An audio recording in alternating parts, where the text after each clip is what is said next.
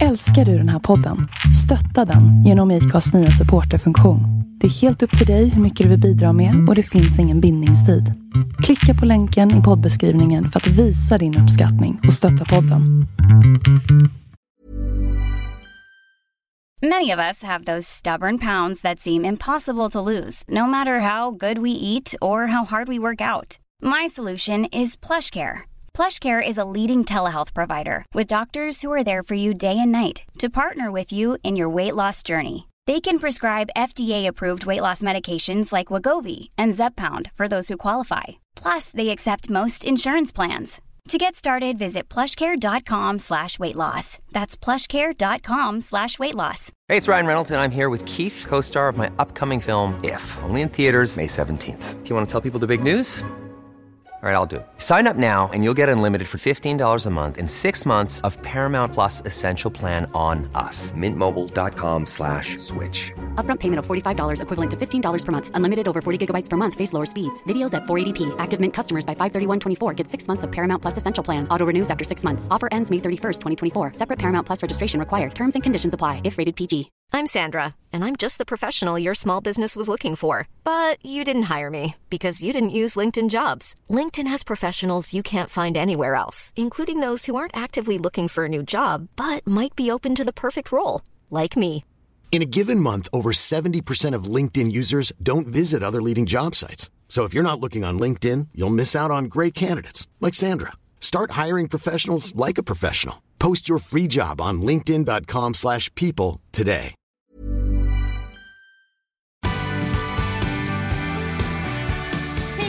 Och välkommen till Vanlife and Stories. Jag heter Sandra och jag bor i en van. Ni kan hitta mig på Instagram, det heter Off the Grid With. Just nu är jag i Eskilstuna tillsammans med Michelle! Woo! Woohoo! Och Michelle finns ju också på Instagram, vad heter du där? Japp, vi heter Car Against Humanity på Instagram. Eh, och det är ju så att jag har ju tidigare officiellt gått ut med att jag började leva vanlife för att jag behövde en livsförändring. Och eh, det var väl lite samma sak för dig Michelle? Mm, det var ju vårt måndagsavsnitt förra måndagen. Som jag tror jag sa det först. Då sa jag att jag behövde ha någonting på fritiden så jag kunde gå ifrån jobbet. Och så det var. Mm. Eller jag sa. Det var både och, så det sa och så det var. Så sa, så det var. Ja, och sen så sa vi i slutet att vi nog skulle köra ett eget avsnitt för det och prata lite. Ja, det är ett väldigt stort ämne. Ja.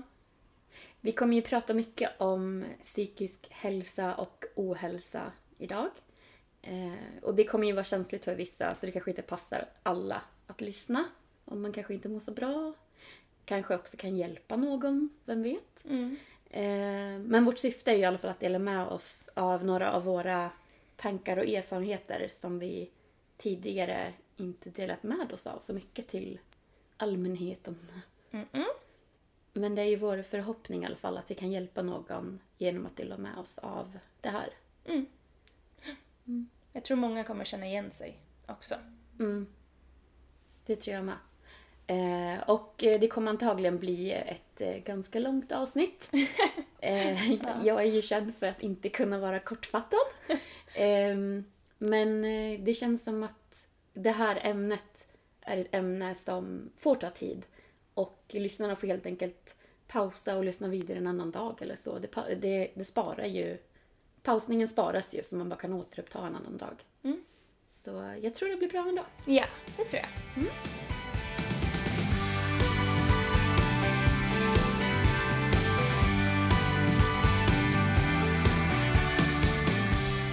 Okej, då sätter vi igång då. Skål! Det lät som en öl. Det var inte en öl. Michelle skålar med en energidryck för att eh, or- få lite energi att orka med det här avsnittet. Låter jag lite groggy så är jag det. jag är lite trött. Ja. Vill du berätta varför? Ja, när vi ändå pratar om det här så...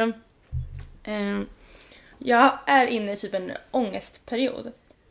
Eh, så jag har jättemycket ångest. Så igår, för att känna mig lite lugn och eh, kunna sova ordentligt, så tog jag eh, mina lugnande tabletter som jag har fått. Och de påverkar mig dagen efter också tydligen. För jag är fortfarande eh, jättesliten. Jag tog dem igår på kvällen så det är väl därför det fortfarande sitter i lite tror jag. Ja, man får ta dem ganska tidigt på kvällen för att slippa den här eh, bakiströttheten typ. Ja. Fast den sitter fortfarande i men kanske inte li- riktigt lika länge om man tar den tidigt. Men, ja, ja. jag tror det kommer försvinna snart också. Jag tror att jag kanske behöver hålla igång lite. Ja. Och det gör vi ju nu. Ja, Så ja, det blir nog bättre mot slutet. vi hoppas. eh, Okej. ehm, jag tänkte om vi skulle börja med att berätta lite om våra bakgrunder till att vi behövde en livsförändring. Alltså lite så här, våra stories helt enkelt. Mm. Ehm, vill du börja eller ska jag börja? Men börjar du? Ska jag börja? Mm. Då blir det långt. Då Håll blir det långt. Håll i hatten. Gud. Okej, ja nej men detta kommer bli väldigt långt. Men jag känner ändå att det är viktigt för att förstå vilken typ av person jag är eller var. Och hur det liksom gjorde att det ledde till att jag behövde den här förändringen. Alltså det är väldigt svårt för jag känner att jag vill liksom ha förståelse. Mm. Eller så. Om jag ska dela med mig av det här då vill jag att, att folk ska förstå vad jag var för sorts person och hur jag tänkte. Mm. Och hur, ja. Ja. Ja, ja, ja. Det är jättesvårt att uttrycka mig. Men ja, så därför kommer det bli långt i alla fall. Mm. Ehm, men det är ju så att jag har ju alltid gjort saker till 150 procent. Eh, och jag menar det bokstavligen. Eh, jag flyttade ju till USA när jag var typ 21-22 och pluggade på 150 procent. Och jag fick ju högsta betyg i alla ämnen, men jag var ju ändå ute och hade kul med mina vänner varje helg liksom. Jag vet inte riktigt hur jag lyckades med Nej. det om jag ska vara helt ärlig. Det känns lite som det här studentlivet, att alla de, de pluggar hur mycket som helst men har ändå på något sätt tiden att gå ut och festa också. Ja. Eller ja, kul bara. Ja, det, är, det är helt Ja. sjukt, jag förstår inte. Man måste gå in i något så här mode typ. Ja. Nej, och sen eh, så har jag även som ett exempel på mitt det här 150% livsstilen eh, så är ju att jag pluggade ju heltid i Göteborg till visual merchandiser. Eh, men samtidigt så bodde jag i Falkenberg så jag pendlade fram och tillbaka tre timmar om dagen. Eh, plus att jag jobbade 50-80% i en butik. Fy fan. Eh, alltså, det är helt sjukt. Ja. Och min, min, alltså min arbetsmoral är löjlig. Ehm, jag minns en gång när jag stod och jobbade öppning till stängning utan möjlighet till lunchrast. Och eh, det här gjorde jag på en stukad fot. Alltså jag hade så äckligt ont. Jag kommer ihåg när jag så drog ner jalusiet och så visste jag att jag skulle stå själv dagen efter. Och då bara så brast jag bara grät för det gjorde så Nej. ont. Och så skulle jag gå hem på den foten också. Nej. Och det här var liksom med högsta dosen smärtstillande. Men fy. Och jag, tror att vissa skulle kanske bara ringa till sin chef och sjukanmäla sig. Men jag gör liksom inte det utan jag kör ju. Om det var så bara, nej men ingen annan kunde. Då, då blir det ju jag som får göra det liksom. Jag känner igen mig där. Mm. Ehm, och sen på senare år så har jag jobbat som butikschef i Stockholm på två olika företag. Först hamnade jag i ett nystartat företag där ägaren tyvärr var psykopat, eller hade psykopatiska drag i alla fall. Men jag tror att han var psykopat. Ehm, och det här, alltså hans beteende, ledde ju till tre sjukskrivningar på grund av honom inom ett år. Och då hade vi bara tre butiker. Det är helt sjukt. Det är helt sjukt. Ja, herregud.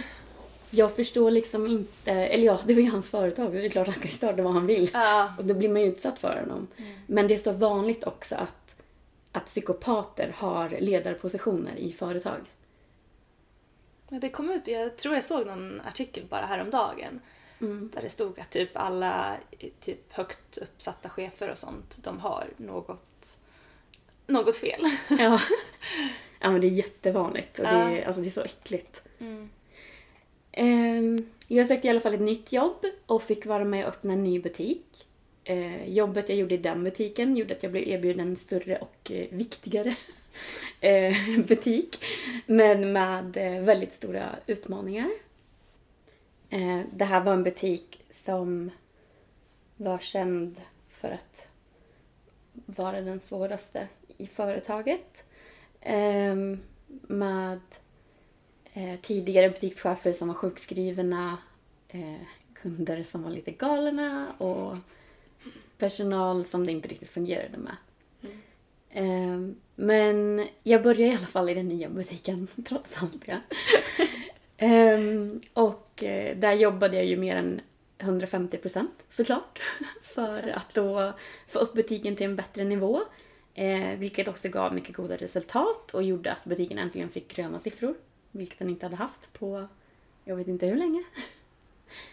Eh, efter något år eller två där så blev jag erbjuden mitt drömjobb som projektledare inom företaget. Eh, tjänsten var på heltid i ett halvår och det var då januari till juni. Eh, men jag skulle samtidigt vara ansvarig för min butik. Vilket såklart gjorde att jag blev sliten åt 50 olika håll samtidigt. Eh, men eh, prestera gjorde jag ändå. Såklart. Eh, mitt jobb som projektledare var att eh, renovera ett visst antal butiker eh, som vi hade i Sverige. Och resultatet var att butikerna ökade sin försäljning med mellan 20 till 50 procent efter renoveringen. Det är Eh, riktigt grymt. Ja, det är sjukt. Det, ja, jag vet inte om alla typ förstår de här siffrorna men det är Nej. galet bra. Ja. Ja. Och det där 20 procent som är det lägsta i omökningen, det var i en eh, Stockholm innerstadsbutik där det knappt går att öka för det går redan så bra för dem. Mm. De flesta var ju uppåt 40-50 procent vilket är helt jävla sjukt. Men eh, ja, det här gjorde ju i alla fall då att jag hade jobbat ungefär 200 timmar obetald övertid på ungefär två månader.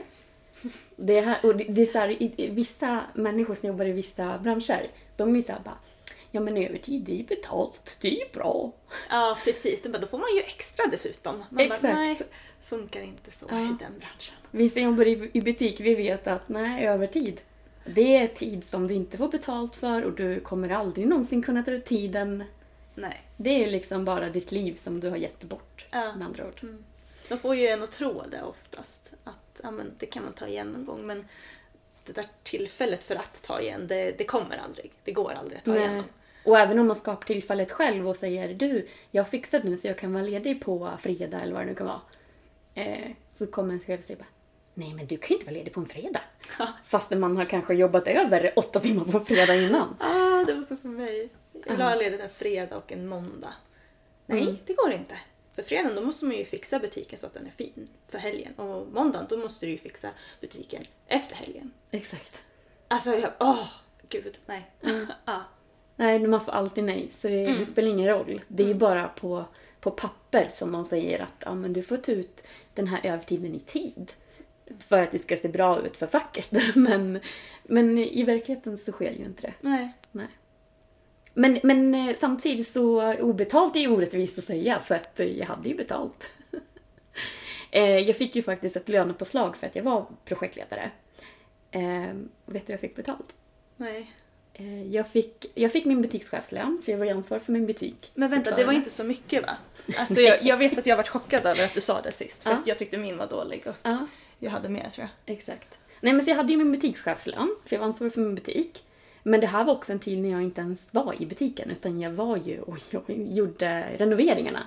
Och de här renoveringarna var ju värd, alltså det var ju miljonprojekt liksom. Ja, men så jag hade min butikschefslön och utöver det så fick jag 2000 kronor per renovering. alltså. Och eh, det är så att det går att göra ungefär en renovering per månad. Om man ska jobba heltid med renoveringar och det ska bli bra.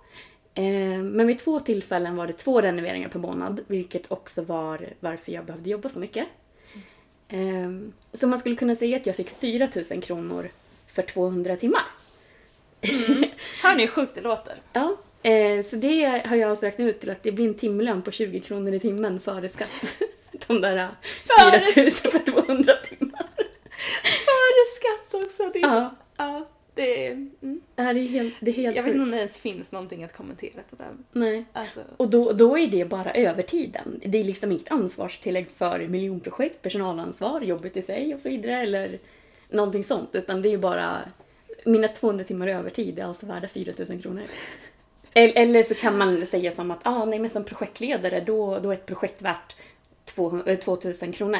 Men eh, dina övertidstimmar är inte värt någonting. Så det beror på hur man vill, eh, vill vrida det liksom. mm. Men, men med det sagt också så kunde jag knappt ha någon koll på butiken alls. Alltså jag förlitade mig jättemycket på min ställföreträdande. Eh, som praktiskt taget fick ta alla beslut i butiken. Eh, jag la fortfarande schemat och fanns där som stöd för henne om hon hade några frågor. Men jag gjorde inte så mycket i butiken utöver det för att tiden fanns inte. Alltså jag reste ju runt över he- hela Sverige och renoverade butiker och då var jag ju där på heltid liksom. Det fanns inte en chans att jag hade tid att vara närvarande i butiken också. Nej. Om jag hade tagit på mig mer från butiken så hade jag säkert jobbat över 300 timmar i månaden. Och där, där känner jag att det inte riktigt hade funkat. Nej. Nej. Jag fattar inte att du klarat de här 200 extra men... Nej. Ehm, men sen i mars så upptäckte jag Vanlife på Instagram. Och eh, jag tyckte att det var ett eh, skitcoolt sätt att eh, resa på. Och runt den tidpunkten så började jag också känna att trots att jag jobbat så många timmar som projektledare så var jag ändå inte lika slut som när jag jobbade som butikschef i en butik där jag fick göra många av de anställdas uppgifter för att det var så mycket slarv. Och det är också helt sjukt när jag jobbade så, så galna timmar. Mm. Så var jag ändå inte lika slut som jag hade varit i butiken. Och det här kände inte jag förrän jag var borta från butiken. För det var då jag var såhär bara, men vänta nu, hur kan jag jobba så här mycket nu? Och jag är knappt hälften så trött som jag var när jag var i butiken. Mm. Det är ju då man känner, för när, när jag är upp inne i någonting, då känner inte jag, alltså det, det är väldigt svårt för mig att känna att det är jobbigt för jag är så inne i att få det att funka. Men när man har tagit bort mig från situationen, det är då jag känner så att shit vad det där var jobbigt. Jag klarar inte av det liksom.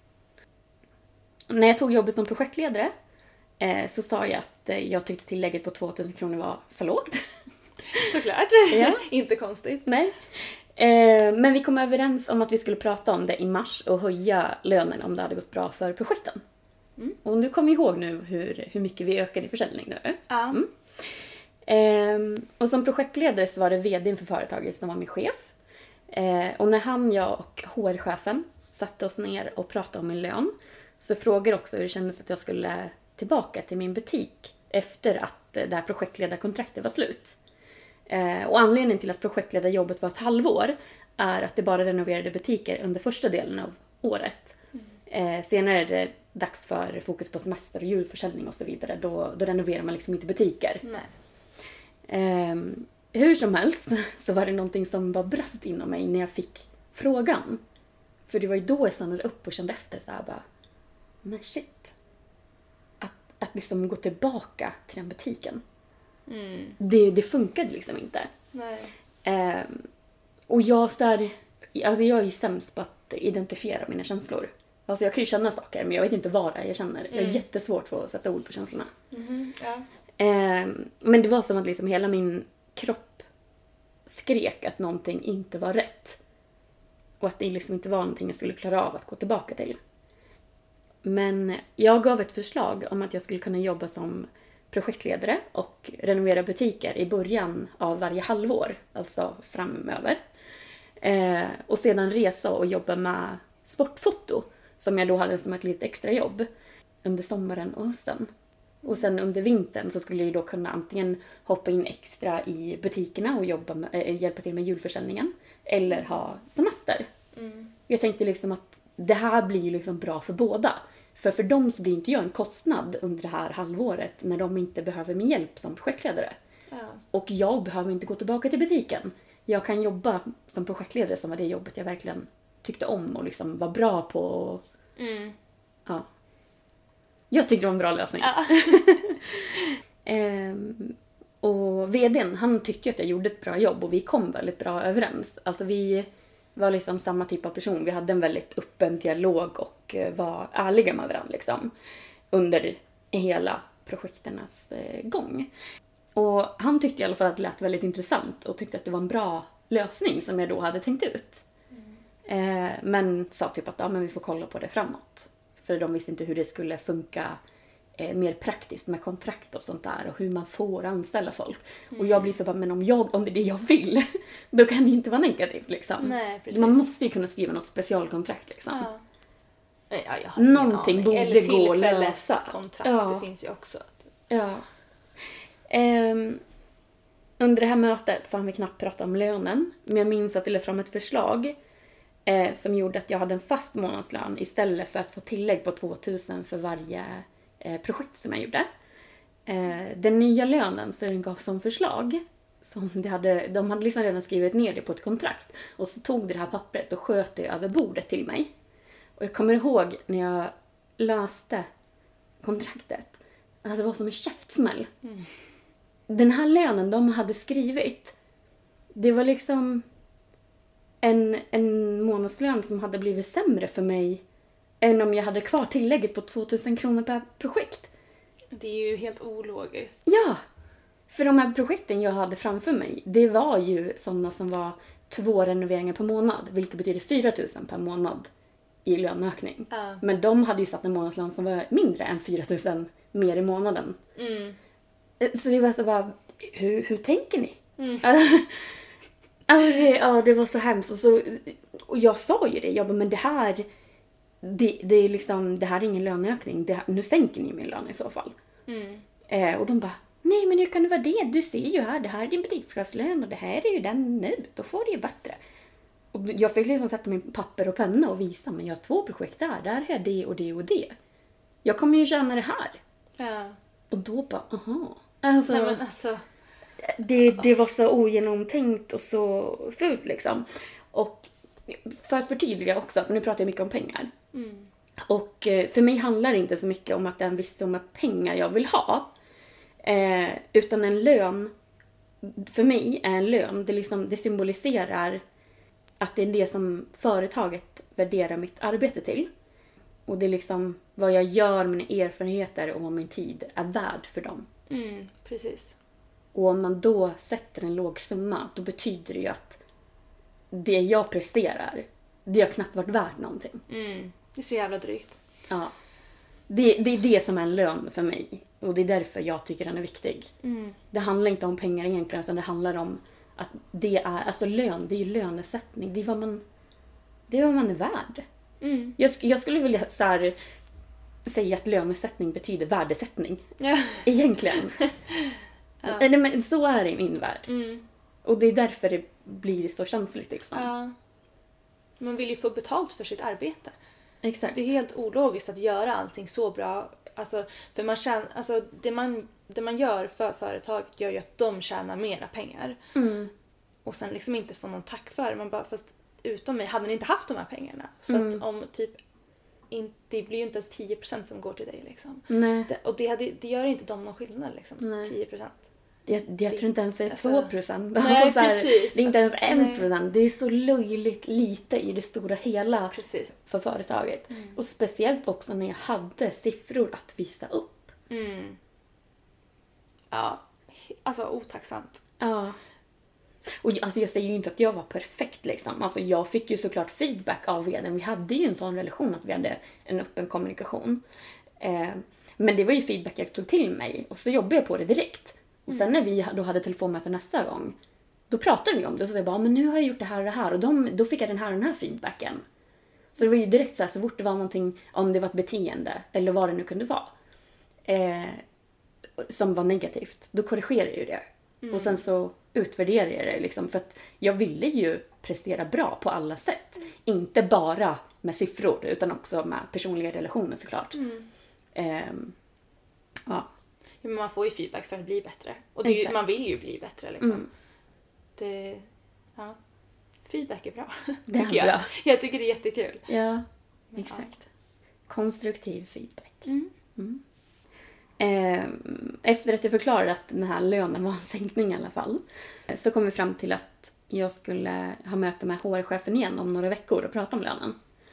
Eh, och efter några veckor var jag där igen och jag hade möte med henne. Eh, vi pratade om min lön och hon sa att hon inte kunde höja den för snart så skulle ju BC-lönen höjas. Och jag kunde ju inte tjäna mer än en distriktschef. Då kanske hon borde ta och tänka på att höja distriktschefens lön också för den har ju varit jävligt låg. Ja. Ja. Ehm, vi pratade om hur det var i butiken jag jobbade i eftersom att jag då hade fått den här reaktionen på mötet. För det var ju liksom, jag tror jag till och med grät på mötet av, av den här känslan jag fick liksom när de frågade hur känns det att gå tillbaka till butiken i juni. Eller juli.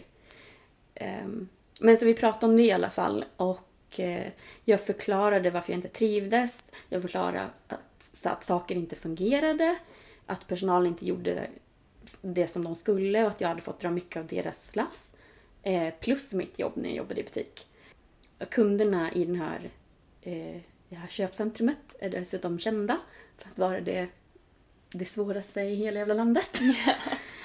Och, men hon tyckte i alla fall att det var en bra idé att sätta personalen som inte fungerade på ett eh, schema som följde alla regler men som de inte skulle gilla.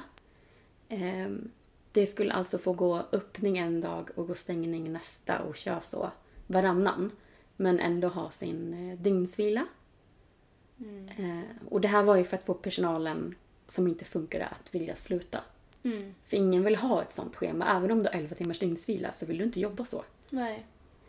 Ehm, eh, jag la in schemat och så frågade jag henne om hon var helt säker på att vi skulle ge ut detta schemat. Och hon sa ja. Och jag skickade iväg schemat. Eh, personalen gillade såklart inte schemat och bad om ändringar. Jag visade allt vad de skickade till HR-chefen för, för mig var det ju viktigt att allting skulle gå rätt till. Alltså, även om man är butikschef så kan man inte alla regler och lagar och det är därför det finns ett huvudkontor med en HR-chef som man ska kunna vända sig till och se till att allting går rätt till. Ja, precis. Och hon hade ju varit med från början. Ja, nej, så jag vände mig till henne och visade allting som hade skickat in. Eh, och så gjorde vi lite ändringar och eh, ja, lite sånt som det bad om helt enkelt. För man måste också ta hänsyn till personalen. Trots att det nu var att de inte fungerade. Den här våren så stod företaget inför många svårigheter. Alltså försäljningsmässigt. Eh, och en ny människa skulle börja i företaget och fick titeln försäljningschef. Jag fick höra från vissa att hon var känd för att gå in i företag och eh, rensa ut personal. Eh, som hon inte tyckte var önskvärd eller inte som, som inte dansade efter hennes pipa med andra ord. Ja. Det ändrade hur eh, distrikten var uppdelade för att kunna säga upp en dis- distriktschef på grund av arbetsbrist till exempel. Hon kom hur som helst in och sa att det var katastrof i företaget. Siffrorna gick neråt överallt och det behövdes stora åtgärder. Jag tror det var i maj som jag hade två renoveringar på tre veckor. Vilket gjorde, jag tror inte ens det var tre veckor, jag tror det var mindre än det. Men vi säger tre veckor. Jag tror det var två eller två och en halv vecka. eh, vilket gjorde att jag hade jobbat mina heltidssimmar för en månad på två och en halv vecka. Alltså typ 170 till säkert 200 timmar på två och en halv vecka. Ja. Och då tyckte den här försäljningschefen att jag mitt under dessa två renoveringar som var i Skåne dessutom skulle vara med på ett butikschefsmöte i Stockholm. Eh, och det var ingen val utan jag var tvungen, för det var superviktigt, att jag var med då det var jätteviktig information. Okej. Ja. Så jag, kom, jag går på det här mötet, jag kommer in i rummet som vi ska sitta i och bänkarna är liksom formade som en hästsko eller ett U. Och sen liksom i eh, den öppna ändningen, änden av det här U så är ju whiteboarden. Och då fattar man ju att det är ju änden av U som är bäst att sitta på för då slipper man vrida på nacken. Ja. Så jag går in och bara, och jag ser min kollega sitta där från en helt annan butik. Vi var ju bara butikschefer på det här mötet. Så ser jag henne sitta där och jag bara Åh shit, hej! Du har ju bästa platsen, dig vill jag sitta vid. Så går jag fram där, sätter mig med henne och bara Åh, det finns bubbelvatten, det finns godis! Det är ju Skitlycklig. kalas! Så glad. Ja, verkligen. Och så här, komma in och peppad liksom. Och det här är människor som jag då inte träffat på flera månader för jag har varit ute på projekt liksom. Så det är ju kul att vara där trots att jag egentligen är, behöver vara nere i Skåne. Ja. Sen börjar mötet och inget direkt nytt sägs. En bit in i mötet så står det på den här powerpointen eh, Attack Stockholm, som de kallade det så fint. Eh, och det gick liksom ut på eh, att vi behövde öka försäljningen i Stockholm och vi skulle diskutera hur vi skulle öka den. Så när vi är inne på det ämnet så snackar vi om hur vi kan öka försäljningen såklart.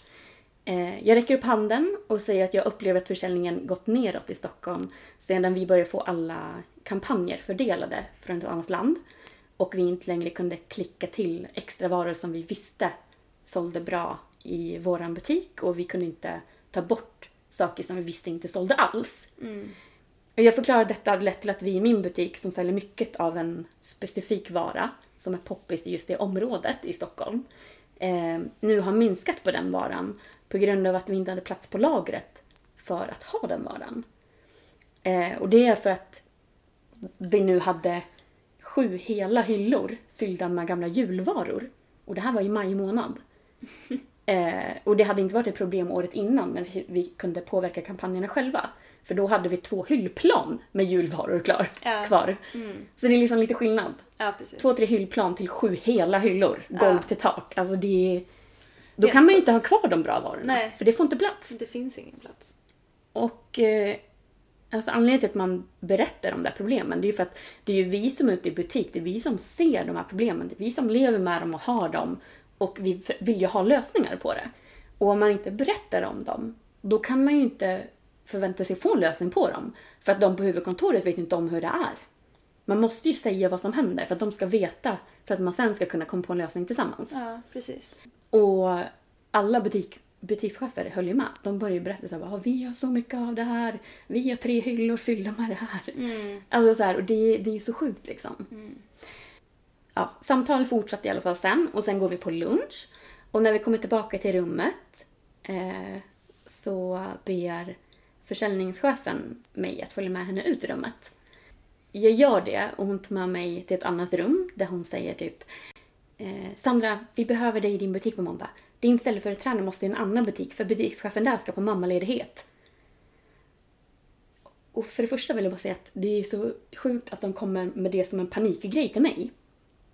När det är att den butikschefen måste till mammaledighet. Det är inte så att hon blev på smällen och behövde föda på en dag. Nej. Alltså det är ju en lång process. Ni har ju haft Precis. tid på er att Ja. lösa någonting. Ja. Det vill jag, bara en liten instickare där vill jag Ja. säga det faktiskt. Men jag säger i alla fall att eh, det går ju inte. Jag jobbar som projektledare nu eh, till och med juni och jag har projekt kvar att göra liksom. Jag kommer inte kunna ha hand om butiken och göra de här projekten bra samtidigt. Och då säger hon typ bara, men det brinner verkligen! Det gör det inte för det första. och för det andra, nej. Ja. Men, eh, och jag säger typ, men, jag har redan jobbat mina timmar den här månaden. Och hon bara, men bryr du dig inte om din butik? Värsta drama queen. Ja men det var verkligen så här väldigt dramatiskt. Och jag bara, men jag har redan jobbat heltid för en hel månad på två och en halv vecka. Hur mycket vill du att jag ska jobba? Och d- då var det liksom, för hon kan inte, hon kan, hon kan inte be någon jobba mer än heltid. Det får man inte göra. Nej, precis. Så då så här, och hon kände sig väl fast då. Så då bara spårade hon ur och började så här bara. Åh, ända sedan du kom in på det här mötet idag så bara har det osat negativitet om dig. Det, du sänkte hela rummet när du steg in i rummet. Yeah right. Och sen bara. Ja, och hur tänker du när du ifrågasätter om leveranserna sådär inför alla? Sandra, du måste vara en förebild. Du måste vara en förebild för de andra. Och det är lite konstigt, för jag var ju där i egenskap av butikschef. Och jag satt ju med mina butikschefskollegor.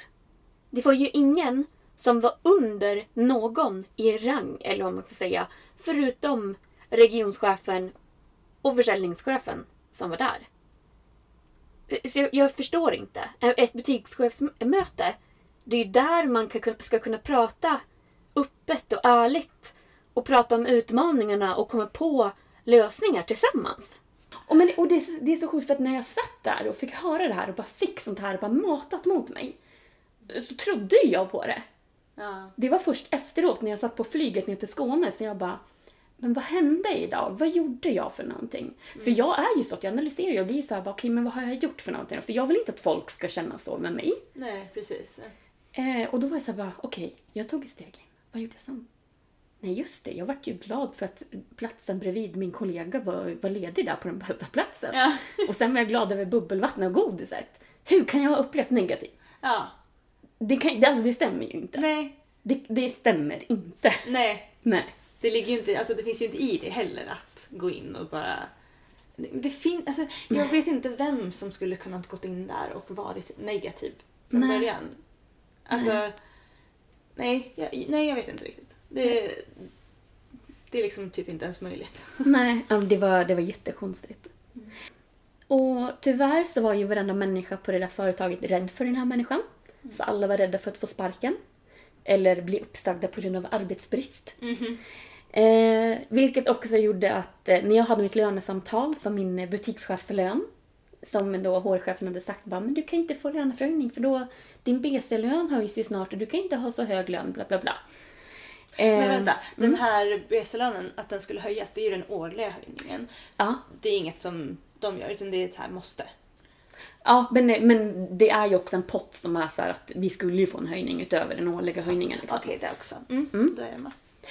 Ehm, men så skulle jag ha det här lönsamtalet i alla fall eh, dagen efter det här kaossamtalet med försäljningschefen. Och anledningen till att jag hade det, med, eh, det samtalet med HR-chefen var för att våran distriktschef i Stockholm hade slutat väldigt abrupt och det var ju också på grund av den här försäljningschefen. Hon mådde inte bra. Nej. Så hon slutade och vi fick knappt säga hejdå till henne ens. Nej. Ja, sjukt. Ja. Men den här HR-chefen är en eh, feg liten råtta. kan jag faktiskt säga helt ärligt. Ja. För att eh, då är ju hon liksom pratat med försäljningschefen. Som då, och försäljningschefen har ju då inte fått ett gott intryck av mig. Eftersom att hon kommer in och hennes jobb är att rensa ut folk som inte dansar efter hennes pipa och, och dör för företaget liksom.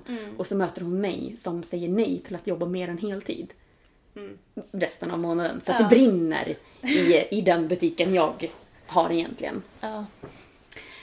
Ehm, så den här HR-chefen, hon säger att ja, Sandra, du vet, en löneförhöjning, det är ingenting som du har rätt till. Det är någonting man måste förtjäna. Och vi, vi tycker inte att du förtjänar det just nu. Alltså.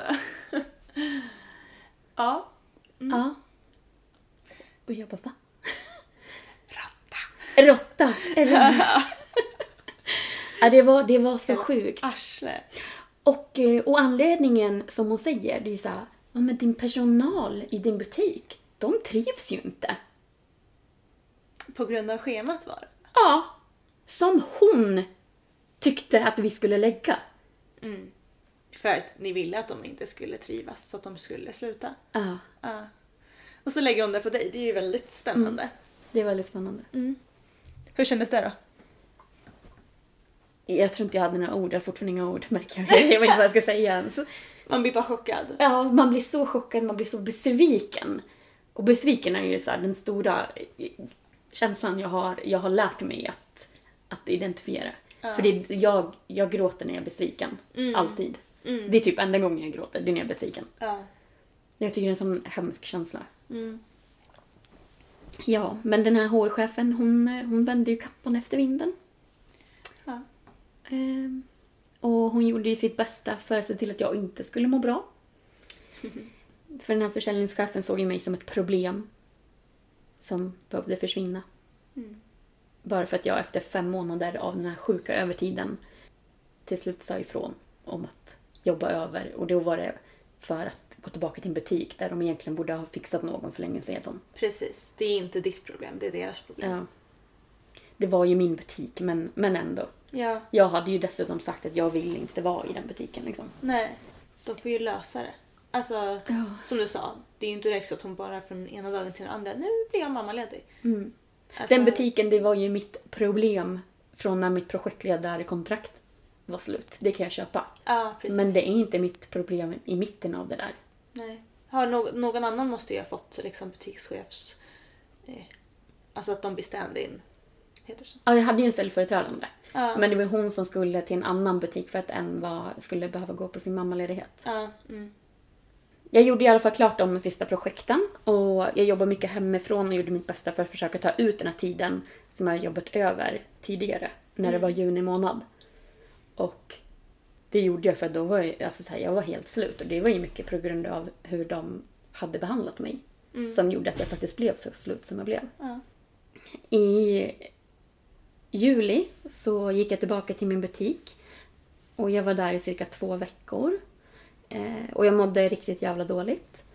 Jag mådde dåligt över platsen jag var på. Jag mådde dåligt över hur företaget hade behandlat mig. Och ingenting kändes bra. Jag kunde inte sova och det påverkade hela mitt liv.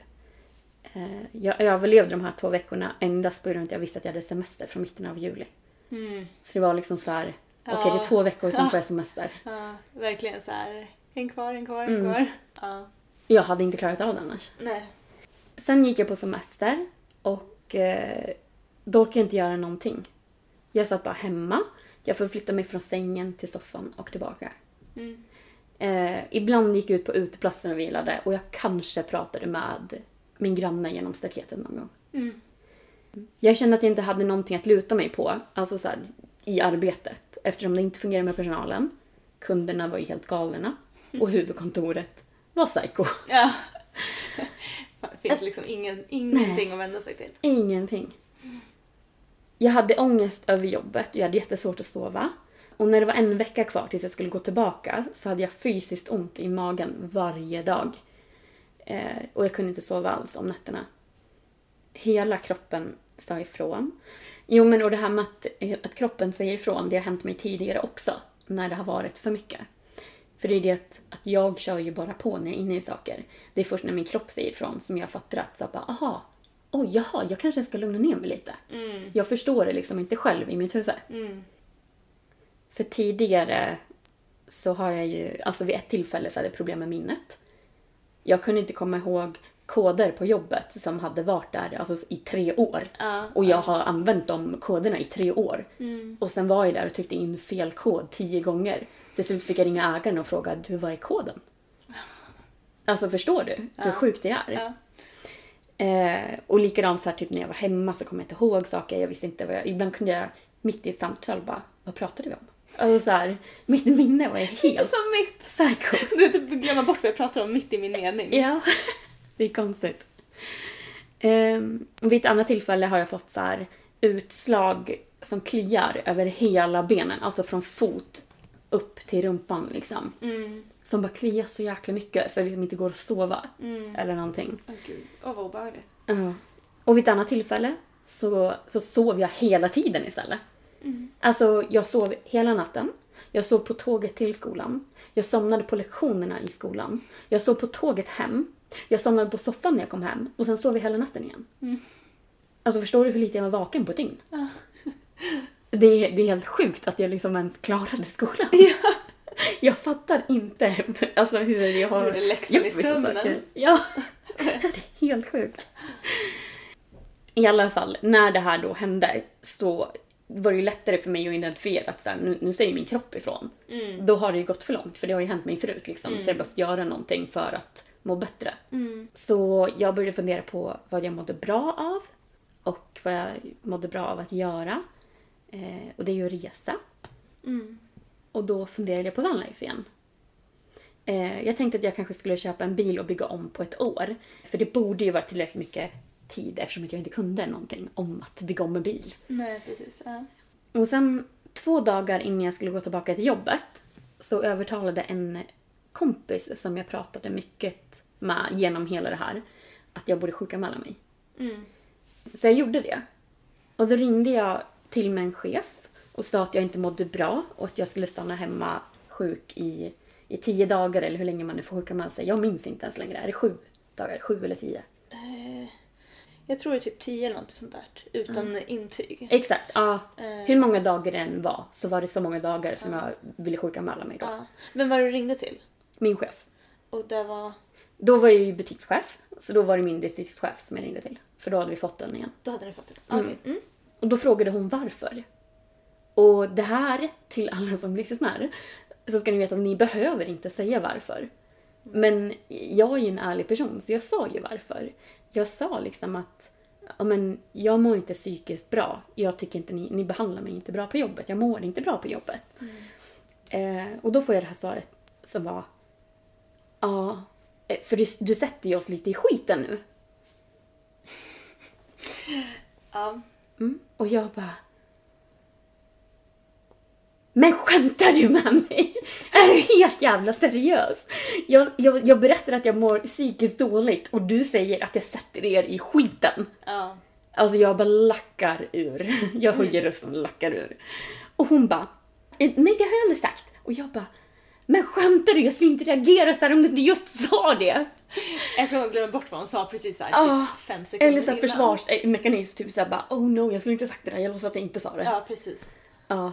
Aj, hela det där samtalet slutade i alla fall, eller så här, och hon var ju så här, hon bara Du måste ha sjukintyg om du ska sjukanmäla dig så länge. Jag bara nej jag får sjukanmäla mig så länge. Ja. Ehm. Efter de dagarna, då måste jag, Exakt. ifall jag ska fortsätta vara Ja. bara sjuk. Men och hela det där samtalet slutade med att, att eh, jag typ sa bara jag mår inte bra av att prata med dig så nu lägger jag på hej då. Typ. Och sen kunde ju jag bara varit hemma de dagarna. Men det här samtalet gjorde ju att jag mådde ännu sämre. så jag ringde till min eh, läkare på en gång och bokade ett möte liksom. Ja. Och den läkaren sjukskrev ju mig i två månader. Alltså de var ju såhär bara, du ska inte vara med i tio dagar, du behöver minst en månad. Ja. Så det började med en månad, sen var det förlängt en ytterligare en månad. Ja. Och så fick jag mediciner och allt möjligt, för de såg ju att jag mådde inte bra. Nej. De är ju bättre på att veta hur man mår nästan, än vad man själv är om man inte är bra på att identifiera sina känslor. Liksom.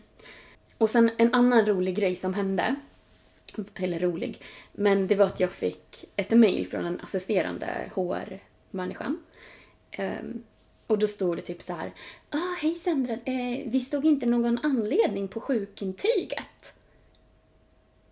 Och, och här, anledningen till att jag tar upp det här är också för att jag vill bara säga att jag hoppas att alla vet om att ma- det, det finns liksom inga krav på att, du ska, på att det ska stå på sjukintyget varför du är sjuk. Utan det är mellan din läkare och dig. Ja. Och det var därför min läkare de skrev ut två sjukintyg. Ett till jobbet där det inte stod någon anledning och ett till Försäkringskassan där anledningen står. Och jag skickar ju in den utan anledning på, alltså där anledningen är gömd till jobbet. Ja. Ehm, och jag, jag vill inte prata med dem. Jag mår ju dåligt av att bara få det där mejlet. Får jag en klump i magen och mår skitilla. Så jag, jag googlar bara upp den här, för jag vet ju om att den här regeln finns. Jag googlar upp den regeln på internet, kopierar länken, copy-pastar in det i mejlet, skickar bara länken tillbaka. Bra. Nej, men alltså man behöver inte säga. Och jag menar, får de ett intyg av läkaren, då är det det intyget som gäller. Och de, de får inte fråga. Nej. De ska inte ta Exakt. kontakt med dig när du är sjukskriven. Ja, precis. Och det gör de ändå. Ja. Ja, det är Jo, tack. helt sjukt. Mm. Det är lite om eh, vad som ledde upp till att jag kände att jag behövde en, en livsförändring.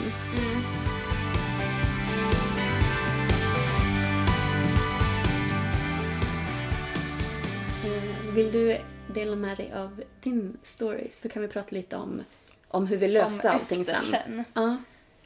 Ja. Våra stories är ju väldigt lika.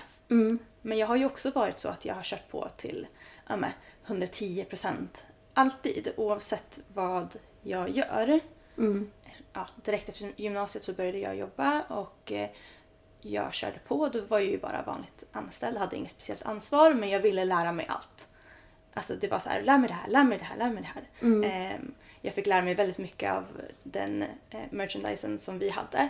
Så att när hon inte var där då kunde ju jag ändå göra liksom hennes, hennes jobb. Vilket inte alls var något krav på. Men jag tyckte det var jättekul och jag ville lära mig mer. Efter ett tag sen så blev jag assisterande i en annan butik.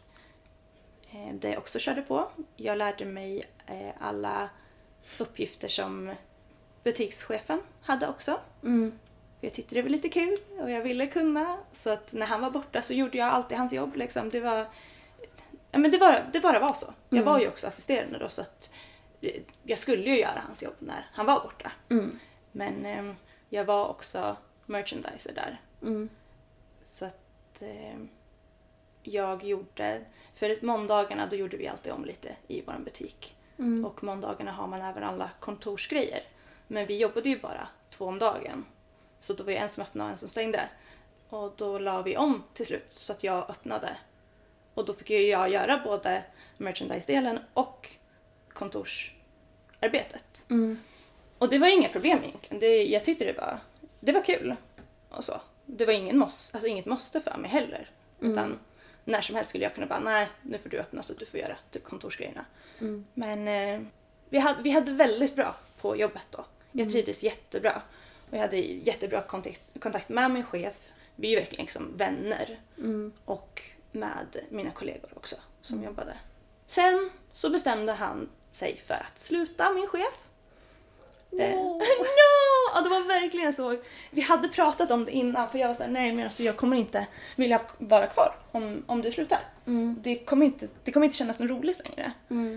Ehm, och jag visste det var en av mina kollegor som jobbade extra. Hon skulle också sluta för hon, hon pluggade och jobbade extra samtidigt. Men hon ut, utbildade sig till någonting annat. Så att eh, hon skulle ju också iväg. Eh, och det var liksom till sam, alltså samma sommar som hon skulle sluta också. Så det var också så här, no, då var det två stycken. Och det kändes jättetråkigt. Verkligen. Och jag har alltid haft eh, lite separationsångest. Det var så när jag var liten också. För att jag har haft... Ja, men, jag har inte mått så bra liksom någon gång. Gud, det låter så hemskt att säga det. Men jag har inte mått så bra någon gång i livet. Så att när jag var liten, då gick jag hos, alltså till en psykolog. Ehm, och till slut så kom han fram till att han, han, jag vet inte, han på med lite kinesisk medicin också tror jag det var. Jag kommer inte riktigt ihåg för jag var ganska liten när jag gjorde det. Men till slut så kom han fram till att varför jag var så ledsen hela tiden var för att jag saknade mamma. och det är så konstigt för vi, bo, vi bodde ju tillsammans med mamma och pappa då också. Men eh, då ja, var det för att jag saknade henne. Och det var därför jag, för jag var väldigt mycket sjuk i skolan när jag var liten. Jag hade jätteont i huvudet och det så här var, ville alltid vara hemma. Ehm, och det var ju då tydligen för att jag saknade mamma. det, är så, det är så himla konstigt bara. Så det har alltid varit lite så här separationsångestgrej. Och då hade jag kommit så nära min chef och mina kollegor. Då var det liksom en liten sån släng att nej men Men får jag fråga en sak däremellan? Ehm, tror du att du, får, att du har den relation till din mamma, så att du får separation, separationsångest med henne på grund av eh, situationen med din pappa? jag vet, jag skulle ju kunna tro att det är det. För tänk att det blir mer att du tyr dig mer till henne och att du har en närmare relation till henne. Ja, och det har jag absolut. Och då är det jätteviktigt att du har kvar henne. Liksom. Att, Ja. det, att det, det kan man påverka, tänker jag. Ja. ja, jag tror det. Jag tror att också det var typ så här... Mm, typ på eftermiddagen och sånt när vi kom hem från skolan, eller när mamma kom hem från skolan, men då var det ju... Vi är ju tre syskon. Och sen så när min pappa bodde hemma, då var det liksom... Det var ju inte att man umgicks så mycket med bara mamma. Då tror jag det var, det var lite det jag var ute efter. Det, var- det skulle bara vara jag och mamma. Så därför, när jag var sjuk från skolan, då var det bara jag och mamma. Och det var egentligen inte att vi skulle umgås massor och liksom sitta och göra någonting tillsammans hela tiden. Men bara typ så här, vara hemma och hon är där. Det gjorde typ stor skillnad. Så att, eh, ja. Men det är säkert någonstans på grund av min pappa också. Alltså på grund av honom så är det är ju därför vi är så nära mamma som, som vi är. Ehm, För din pappa, han lämnade er... Alltså, han har aldrig riktigt varit där. Eh, Han, han har liksom eh, gått... Alltså, ett tag så jobbade han i Stockholm, han sov där i veckorna, typ, var inte hemma. Jag är halvbolivian. så att han, han är från Bolivia, så att han åkte ofta dit. Jag, tror, jag, jag kan inte minnas en födelsedag han har varit med på. En av mina i alla fall. Eh, för då, var, då lyckades han alltid vara i, i Bolivia. Då. Men sen när mamma och pappa separerade då dröjde det inte länge innan han åkte till Bolivia och inte kom tillbaka. Nej men gud, det låter så hemskt när jag, när jag, när jag säger det. Men alltså jag, är in, jag är inte ledsen för att han har åkt. Utan Nej. för, för oss var det mycket bättre. Eh, och jag är mycket mer nöjd nu med hur det är. Och att man inte måste ha den här kontakten med honom. På något sätt kan det också bli att när man tar bort den här oroliga kontakten som blir med någon som kommer och går, Mm. då blir det en mer stabil tillvaro. Precis. Det kan ju vara det. Ja. Alltså, Ja, tänker jag. precis. då blir din mamma till, eh, viktig, väldigt, väldigt viktig i Ja. ditt liv. Ja, hon Jag var ju redan det innan eftersom att det Ja, var så strul. Mm. Liksom. Så att det har ju alltid varit att vi har... Det är ju henne vi har gått till. Mm. Alltid liksom. Så att nu är det bra. Nu är han kvar där. Men han drog ju för typ eh, åtta år sedan blir det nu i sommar. Och, men han är, han är en riktig skitsnackare. Han, eh, han säger typ att han ska åka hit. Han har sagt det i alla år. Han bara mm. men jag ska komma och hälsa på, jag ska komma och hälsa på. Men han kommer ju aldrig och hälsa på. Och jag har ju vetat det hela tiden. Men eh, alltså mina syskon var ju yngre. Så på dem har det ju slagit mycket hårdare. Jag, jag har en bror som fortfarande är i liksom djup depression. Som inte klarar av att gå ut eller någonting. Honom slog det ju verkligen hårdast på. Men för mig, ja. För mig var det bara bra. att han drog liksom. Och allt, att allt det här hände egentligen. Men eh, ja. Tillbaka till jobbet som, som vi började med. Yes. Var var jag någonstans? Separationsångest. Ja, jag fick ju det när, när min chef då och min kollega skulle sluta. Eh, Det blir så lite, oh my gud hur ska det bli? Vad händer nu? Och innan så pratade jag med den distriktschefen vi hade då. När, eh, för vi var i ett köpcentrum och sen så har vi en butik i stan också. Och när chefen i, stan slutade då hörde hon av sig till mig och sa att hon tyckte att jag skulle söka butikschefstjänsten i, de, i stan. Eh, bara det att jag vill inte vara i stan. Jag eh, jobbade på eh, ja, det finns en tjejdel och en killdel i företaget. Jag jobbade på tjejdelen förut och eh, när man har två butiker som sitter ihop lite så det blir lite drama. Eh, och då var väldigt mycket sånt och jag tycker inte om drama. Jag mår inte bra av det. Eh, jag, tycker, jag tycker inte det är kul. Jag känner bara att jag vill inte vara en del av det. Så lite den känslan satt kvar därifrån. Och därför ville inte jag bli, även om det var andra sidan jag skulle bli butikschef på då, ehm, så ville jag inte, jag vill inte vara där bara. Så då sa jag till henne då att nej, men skulle våran butik, alltså i köpcentret som jag var på, eh, skulle, skulle den tjänsten bli ledig här, då är det självklart att jag ska söka den, sa jag då. För jag trodde ju inte att min chef skulle sluta innan, innan jag hade tänkt att sluta. Liksom. När det väl kom upp att den alltså, butikschefstjänsten var ledig, då blev det så här, gud jag har ju redan sagt att jag ska söka den. Men jag var så himla osäker för jag ville inte ha den. Det var verkligen så här, ja.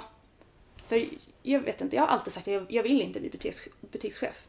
Jag tycker om att vara på golvet, jag tycker om att liksom, ja, jag tycker om att ha med kunderna att göra. Jag tycker det är mycket roligare än att sitta vid datorn och göra liksom kontorsarbete. Så jag bara, nej, det blir för mycket sånt och för lite butik typ. Men ändå, jag hade ju sagt det. Så att till slut så ringde jag till henne och sa att jag var intresserad av butiken. Hon bara, ja, jag har ju väntat på ditt samtal typ. Vilket blev ännu så här, jag bara okej, nu kan jag verkligen inte backa ur. Nu måste jag. Nu, jag måste fortsätta med den här ansökan. Eh, min chef slutade till, i, jag tror att han hade semester sista månaden. Så jag tror att jag kanske körde ifrån jul eller någonting sånt under hela sommaren innan det blev någon, alltså så här, innan de la ut tjänsten. För det har de också, de måste lägga ut tjänster så alla har chansen att söka. Men under hela sommaren så var ju jag och gjorde hans arbete. Så vi hade ingen butikschef. Men jag gjorde ändå allting liksom. Och det de sa var också bara ja, vi kommer inte söka innan och så för det finns flera butiker som eh, behöver liksom få en butikschef snabbare än eran.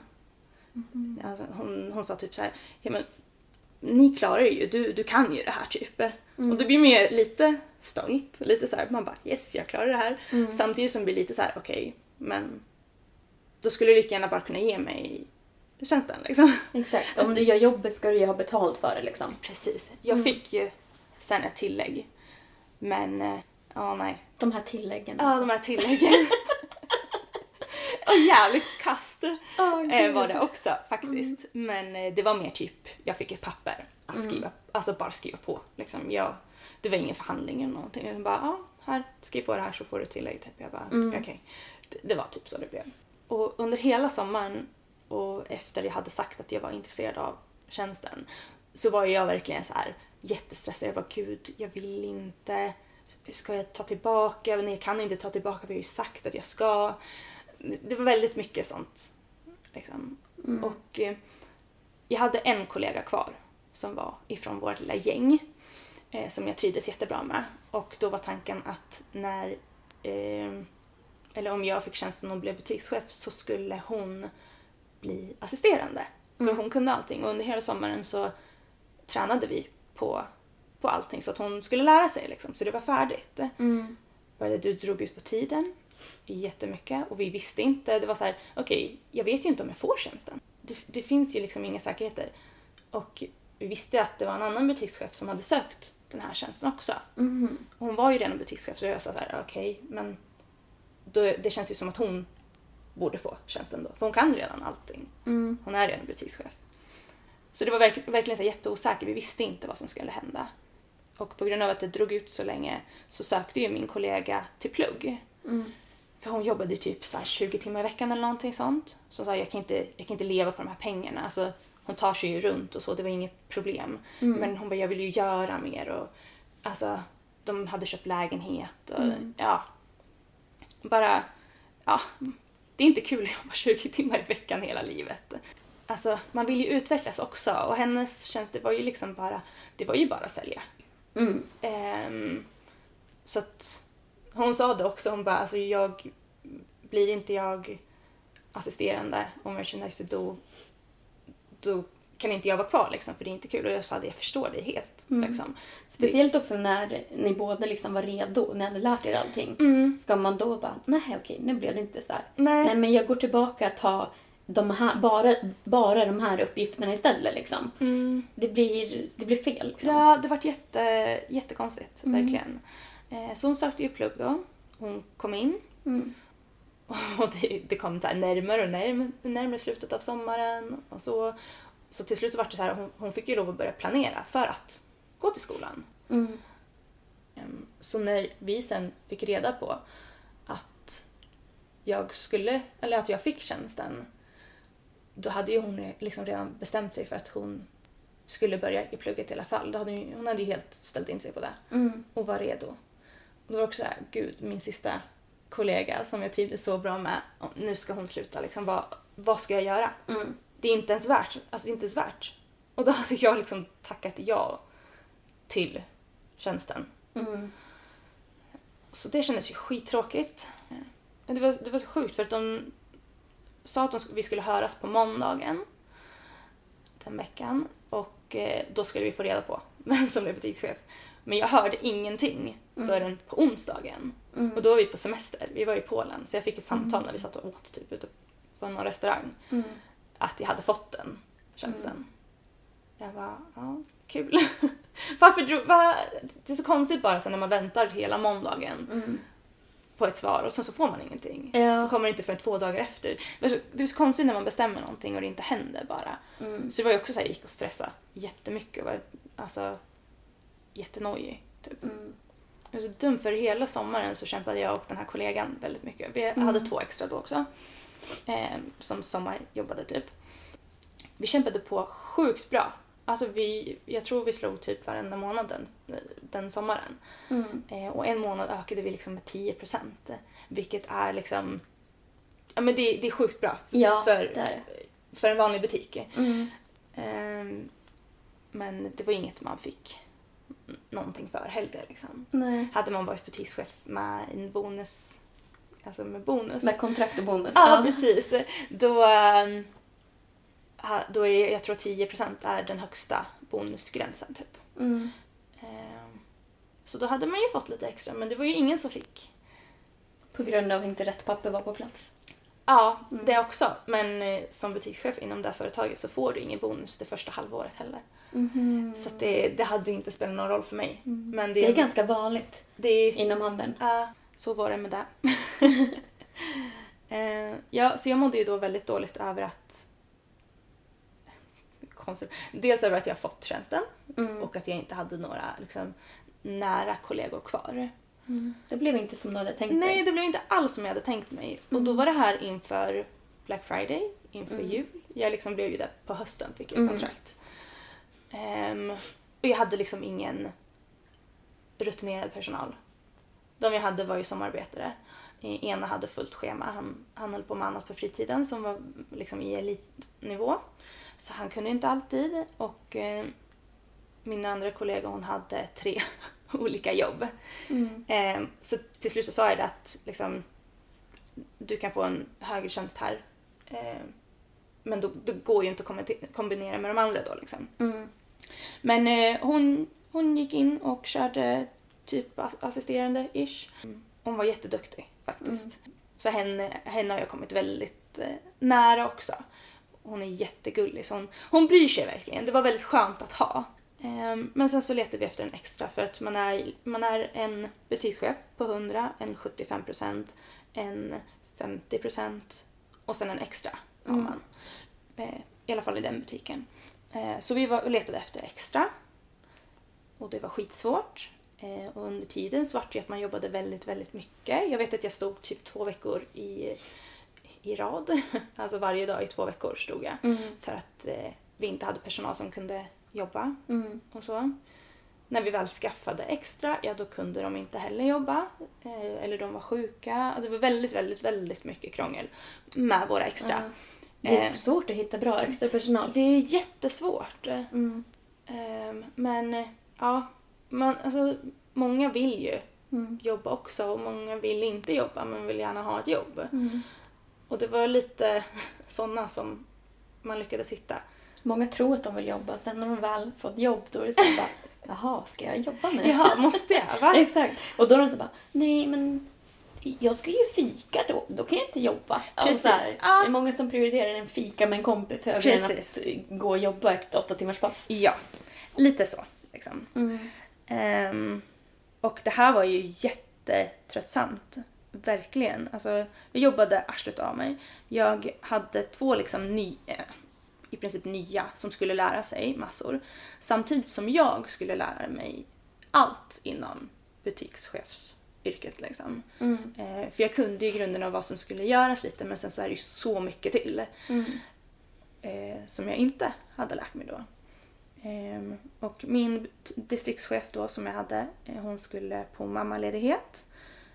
Ehm, så att eh, det vart liksom lite tight inpå. När, när jag blev butikschef och när hon skulle gå på ma- mammaledighet vart vart väldigt lite tid kvar där.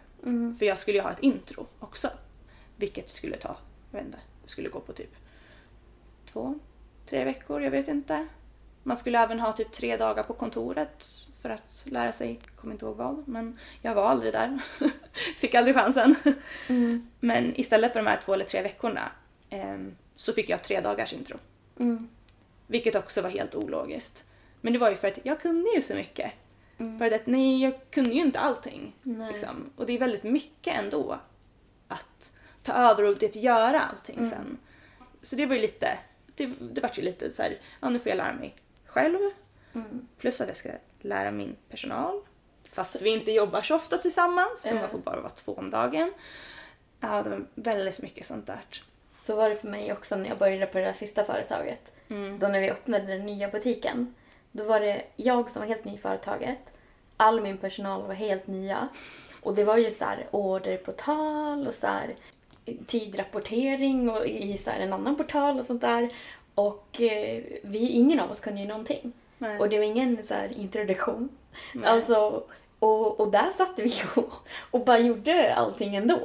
Och jag kommer ihåg att jag så ibland kunde ringa till ägarna, för det var de som var våra chefer. Ägarna var våra chefer då. Eh, så kunde jag så här, ringa för att fråga om man gjorde någonting. Och om de inte svarade, då, var, då la jag ju på och sen var jag så här bara Äh, det är säkert så här, så gjorde jag någonting. Fick hitta på eget. Ja men och sen ringde de upp så här. De bara, "Ah, vad vill du? Jag bara, ja vad fan vill jag för någonting? Och sen bara, ja just det, ja men jag undrar det här. Men nu är den här lös. Jag gjorde så här och så här. De bara, ja, ja men det är rätt. Jag bara, okej, bra, hejdå. Och så, Alltså, så var det- hela mitt första halvår och det var därför jag blev erbjuden också den andra tjänsten. För de såg ju att så här, okej, för anledningen till att jag inte fick någon hjälp, det var för att de var i den där andra problembutiken och försökte göra så den gick bättre. Men de var där ett halvår och det vart inga framsteg överhuvudtaget. Nej. Och sen så jämför de då med min butik där jag inte hade, var ny i företaget, inte hade fått någon hjälp överhuvudtaget. Och det ändå såg bra ut där. Ja. Och personalen liksom funkade och jättebra. Mm. Alltså jag kommer ihåg när jag sa till personalen att jag skulle byta butik. Alla grät. Ja, Alltså så här, då har man ändå lyckats Ja. i sin butik. precis. Ehm, nej, men jag förstår verkligen vad du menar med att så här, inte få någon introduktion. Nej. Jag tror att det är väldigt vanligt Ja. faktiskt. Ja.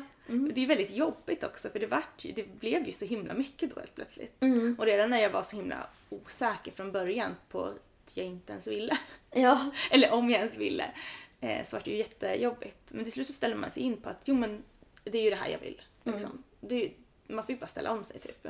Men eh, ah, det var jäkligt mycket inför jul. Varje år så har jag och Rasmus haft en liten tradition där vi åker till Lisebergs julmarknad. Min morbror bor ju i Göteborg så vi åker dit så umgås vi lite med dem, sover där och sen så går vi på julmarknaden en dag. Och då brukar vi köra fredag till måndag. Eh, och det är där, där måndag, eh, eh, ja, fredag, måndag ledigheten kom in. Ehm, för att jag hade jobbat järnet och fixat och så för att jag skulle kunna fråga om att få ledigt de två dagarna för jag var leda, redan ledig helgen. Så eh, jag ringde och det här var typ helgen efter Black Friday. För helgen efter brukar vara väldigt lugn för att då har det precis varit Black Friday så folk handlar då och julhandeln har inte riktigt startat. Eh, Så jag tänkte att då är det ju en bra helg att åka. Så då ringde jag och frågade. Och då sa han, då hade min andra gått, eller min första distriktschef gått på mammaledighet. Så då var det våran, han som tog istället. Företrädande? Assisterande, Ah, nej, eller? företrädande. Okej. Nej, vad heter det? Han tog, han blev, eh, han blev distriktschef när hon inte var där. Han var vik- vikarierande. vikarierande. Han var vikarierande eh, distriktschef. Ja. Så då eh, pratade jag med honom, eller jag ringde till honom och då sa han det att nej men det går inte för att eh, nu måste ni börja fixa inför julhandeln. Mm. Och det var liksom en fredag och en måndag. Mm.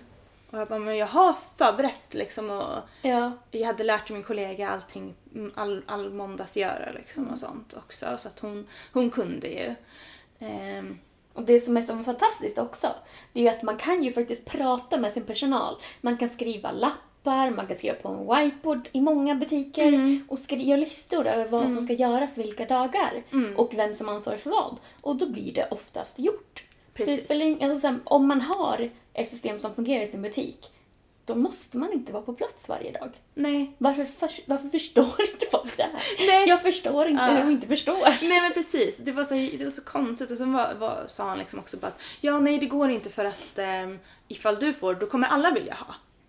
Och Jag bara, men alltså är vi barn eller? Alltså det, det var så konstig grej att bara nej då kommer alla vilja ha, det är därför du inte får typ. Man bara, men hur ofta vill folk ha ledigt på vintern? Alltså jag vet inte någon annan som är ledig på vintern eller som har velat ha liksom, ledigt på vintern. Och om det är så att någon annan skulle vilja ha kan ju att det är inte alla butikschefer som skulle Nej. vilja ha det då. Så jag bara, men på riktigt? Och så sa han också liksom, ja men butiken måste ju faktiskt fixas inför helgen på fredagen och sen så måste de ju fixa efter också. Åh, och jag blev så trött. Det var så här, jag bara, men jag har verkligen jobbat arslet utav mig nu. Jag har inte haft några extra. Jag har liksom stått för dem istället. Jag har liksom fått lära mig själv, fått lära min personalgrejer. Jag har liksom verkligen jobbat. Då hade jag också liksom övertid eh, samlat. Det var, åh, det var så irriterande bara. Så hela julen och där körde jag på. Och eh, det var typ så under hela julen med. Vi hittade liksom ingen extra som ville jobba eller så. Eh, och de extra vi hade, vi jobbade ju typ aldrig samtidigt. Så det var jättesvårt att få dem att komma in i allting helt. Ehm, och typ när vi skulle jobba tillsammans då, då var det alltid att de var sjuka typ. Alltså det, det vart liksom så. Ehm, så jag, jag fick liksom aldrig jobba med dem typ. Nej, då är det svårt att lära dem Det någonting så, också. Ja, det var liksom att jag fick nästan lägga över det på min kollega. Mm. Som inte heller liksom visste någonting, stackarn. Så det var, det var skitjobbigt, verkligen. Hela den, hela den vintern. Så jag jobbade arslet av mig. Ehm, och eh, jag började liksom känna att det här är too much. Och eftersom att jag samlade på mig övertid hela tiden eh, så kände jag att jag måste göra någonting på fritiden som jag gör till går ifrån jobbet. Så eh, jag började kolla på lägenheter. Och jag bara, jag ska köpa en lägenhet eller ett hus och renovera. Det, det ska jag göra. Tyckte jag var en skitbra idé. Eh, jag hittade en lägenhet och jag bara, bra den här är billig, den köper vi. Så jag sa till Rasmus, jag bara, vi, vi ska köpa den här lägenheten. Han bara, men va? Jätteförvirrad, vad, vadå? Men du kan ju inte bara typ spontant köpa en lägenhet. Jag bara, det är klart jag kan. Typ. Ehm, jag pratade med min bonuspappa om så här lånelöften och sånt. ehm, och typ hur, vad man skulle prata med banken om och mm. sådana grejer. Men de sa det också, min bonuspappa och min mamma då, eh, sa att du kanske borde liksom vänta lite med den och läsa på lite mer. Och sen så kanske köpa nästa som kommer upp. Mm. Ifall du hittar någon bra. Så det var så här, ja okej, jag väntar väl. Men Mm. jag kan sitta och söka i alla fall. Under den här tiden så kollade ju Rasmus på bilar också. Mm. För vi visste ju att det fanns vanlife och vi hade ju pratat om att vi skulle köpa en bil och göra om. Men jag tänkte så mycket på jobbet och på att jag skulle köpa en lägenhet eller något och renovera så jag tänkte inte alls på bil. Men eh, han satt i alla fall och kollade. Och jag tror det var i mellandagen eller någonting. Då såg jag att han satt och kollade på bil. Jag bara, men kollar du på bil? Liksom. Han bara, ja men han höll koll och så lite vad det var för priser och vad, hur marknaden såg ut och sånt. Till slut så hittade vi en bil som var bra och det var i början av året så vi köpte den i slutet av januari. Eh, och då köpte vi den och jag bara perfekt. Nu har jag ju någonting som jag kan, alltså jag kan gå ifrån jobbet och faktiskt gå därifrån och inte vara kvar och tycka att jag ska göra allting. Liksom. Men jag var så trött. Och det här är också den här grejen, att man kör på till liksom 150% och sen så när man sitter ner och typ så här tar det lugnt, då kommer det. Mm. Då kraschar man. Då kraschar man. Och det var lite så det blev efter julen där. Så det här, jag kommer inte riktigt ihåg när det var. Men sista veckan som jag jobbade då i alla fall. Då, för jag var ledsen varenda dag när jag gick ifrån jobbet. För att jag, jag, jag visste inte ens varför då. Alltså Nej. jag, jag bara grät, jag ville bara sova, jag gjorde ingenting. Jag orkade ingenting liksom. Rasmus hämtade mig på kvällen en, en gång efter att jag hade stått hela dagen. Och jag var så slut och jag bara började böla direkt när jag kom ut i bilen. Jag var så ledsen. Och jag var hungrig och jag var trött och jag var allting på samma gång. Och jag kommer så väl ihåg att vi åkte och köpte Max så jag fick äta och sen kom jag hem och så däckade jag bara liksom. Så så var det jättelänge tills den här sista veckan på jobbet. Och då bröt jag ihop på jobbet istället. Alltså jag stod på morgonen och typ höll på att dammsuga i butiken och jag bara grät. Alltså det gick inte, jag kunde inte hålla, hålla, alltså jag kunde inte hålla det inne. Jag brukar inte vara den som går och typ gråt, gråter någonstans. Då gråter jag där jag är hemma liksom. Eh, på grund av någonting som har hänt kanske när man har varit ute. Men det är aldrig, aldrig så att jag börjar gråta när jag är ute. Men alltså det gick inte. Jag bara stod och bölade där i butiken. Och så, så blev det typ så här lite som när man får panikångest liksom. Så jag fick liksom gå in och sätta mig på kontoret för jag kunde inte fortsätta. Jag kunde typ inte stå. Jag var så ledsen. Ehm, Alltså, får jag göra ett inflik? ja. Jag har också haft en, en sån eh, dag på ett jobb. Det var när jag jobbade på, eh, på det första jobbet i Stockholm. Eh, där ägaren var psykopat. För han, alltså han mindfuckade ju alla. Alla. Och det påverkade mig så mycket. Så jag, kom, jag vet inte exakt vad det var, men det var någonting han hade sagt han var arg över. Och det var liksom så här, du ska fixa det typ. Ja. Eh, jag kommer ihåg att jag ringde till, vi säger att det var någon leverantör liksom. Så ringer jag dit och jag är så otrevlig mot den här killen på telefonen. Och sen jag bara, och han är inte ens otrevlig mot mig. Och jag bara, som jag börjar gråta i telefonen och bara Förlåt, det är inte meningen att vara otrevlig. Det här är inte jag. Så här. Och han bara, nej det är lugnt. Jag bara, nej det är inte okej. Alltså, gud, när man kommer på sig själv också. Ja. Man bara, gud det här är inte jag. Det är Nej. inte meningen. Alltså jag är inte så här. Ja. Och verkligen där kände för att jag har alltid varit så här glad och positiv utåt och alla, Ja. all, alltså det är typ där folk säger om mig när Mm. man träffat mig att jag, jag är alltid glad och positiv. Och jag, jag, jag, jag, jag försöker ju alltid vara det. Men sen så finns det ju tider jag inte mår bra också. Ja. Och även om jag inte mår bra så försöker jag ändå se det liksom på det positiva och försöker ja, men, Mm. lite lösa det och så bara... Men jag är väldigt bra på att hålla det inne tror jag. Mm. Och det var därför jag fick lite panikångest när jag ställde mig och började grina i butiken. Det var så här, jag kan inte styra mig själv nu. Det var, Mm. Det var det som blev så jobbigt liksom, att jag Men- kunde inte välja. Är inte det lite att det är kroppen som säger ifrån då? Ja, Du kunde inte rå för att din kropp reagerade Ja. så då? ja. Jag Det är så var sjukt när det är kroppen som säger ifrån Ja. och man, man blir så bara va? Men kom igen nu då! Ja. Man bara, men jag vet ju, jag kan i huvudet, jag kan det här. Ja. Liksom, men kroppen bara, nej.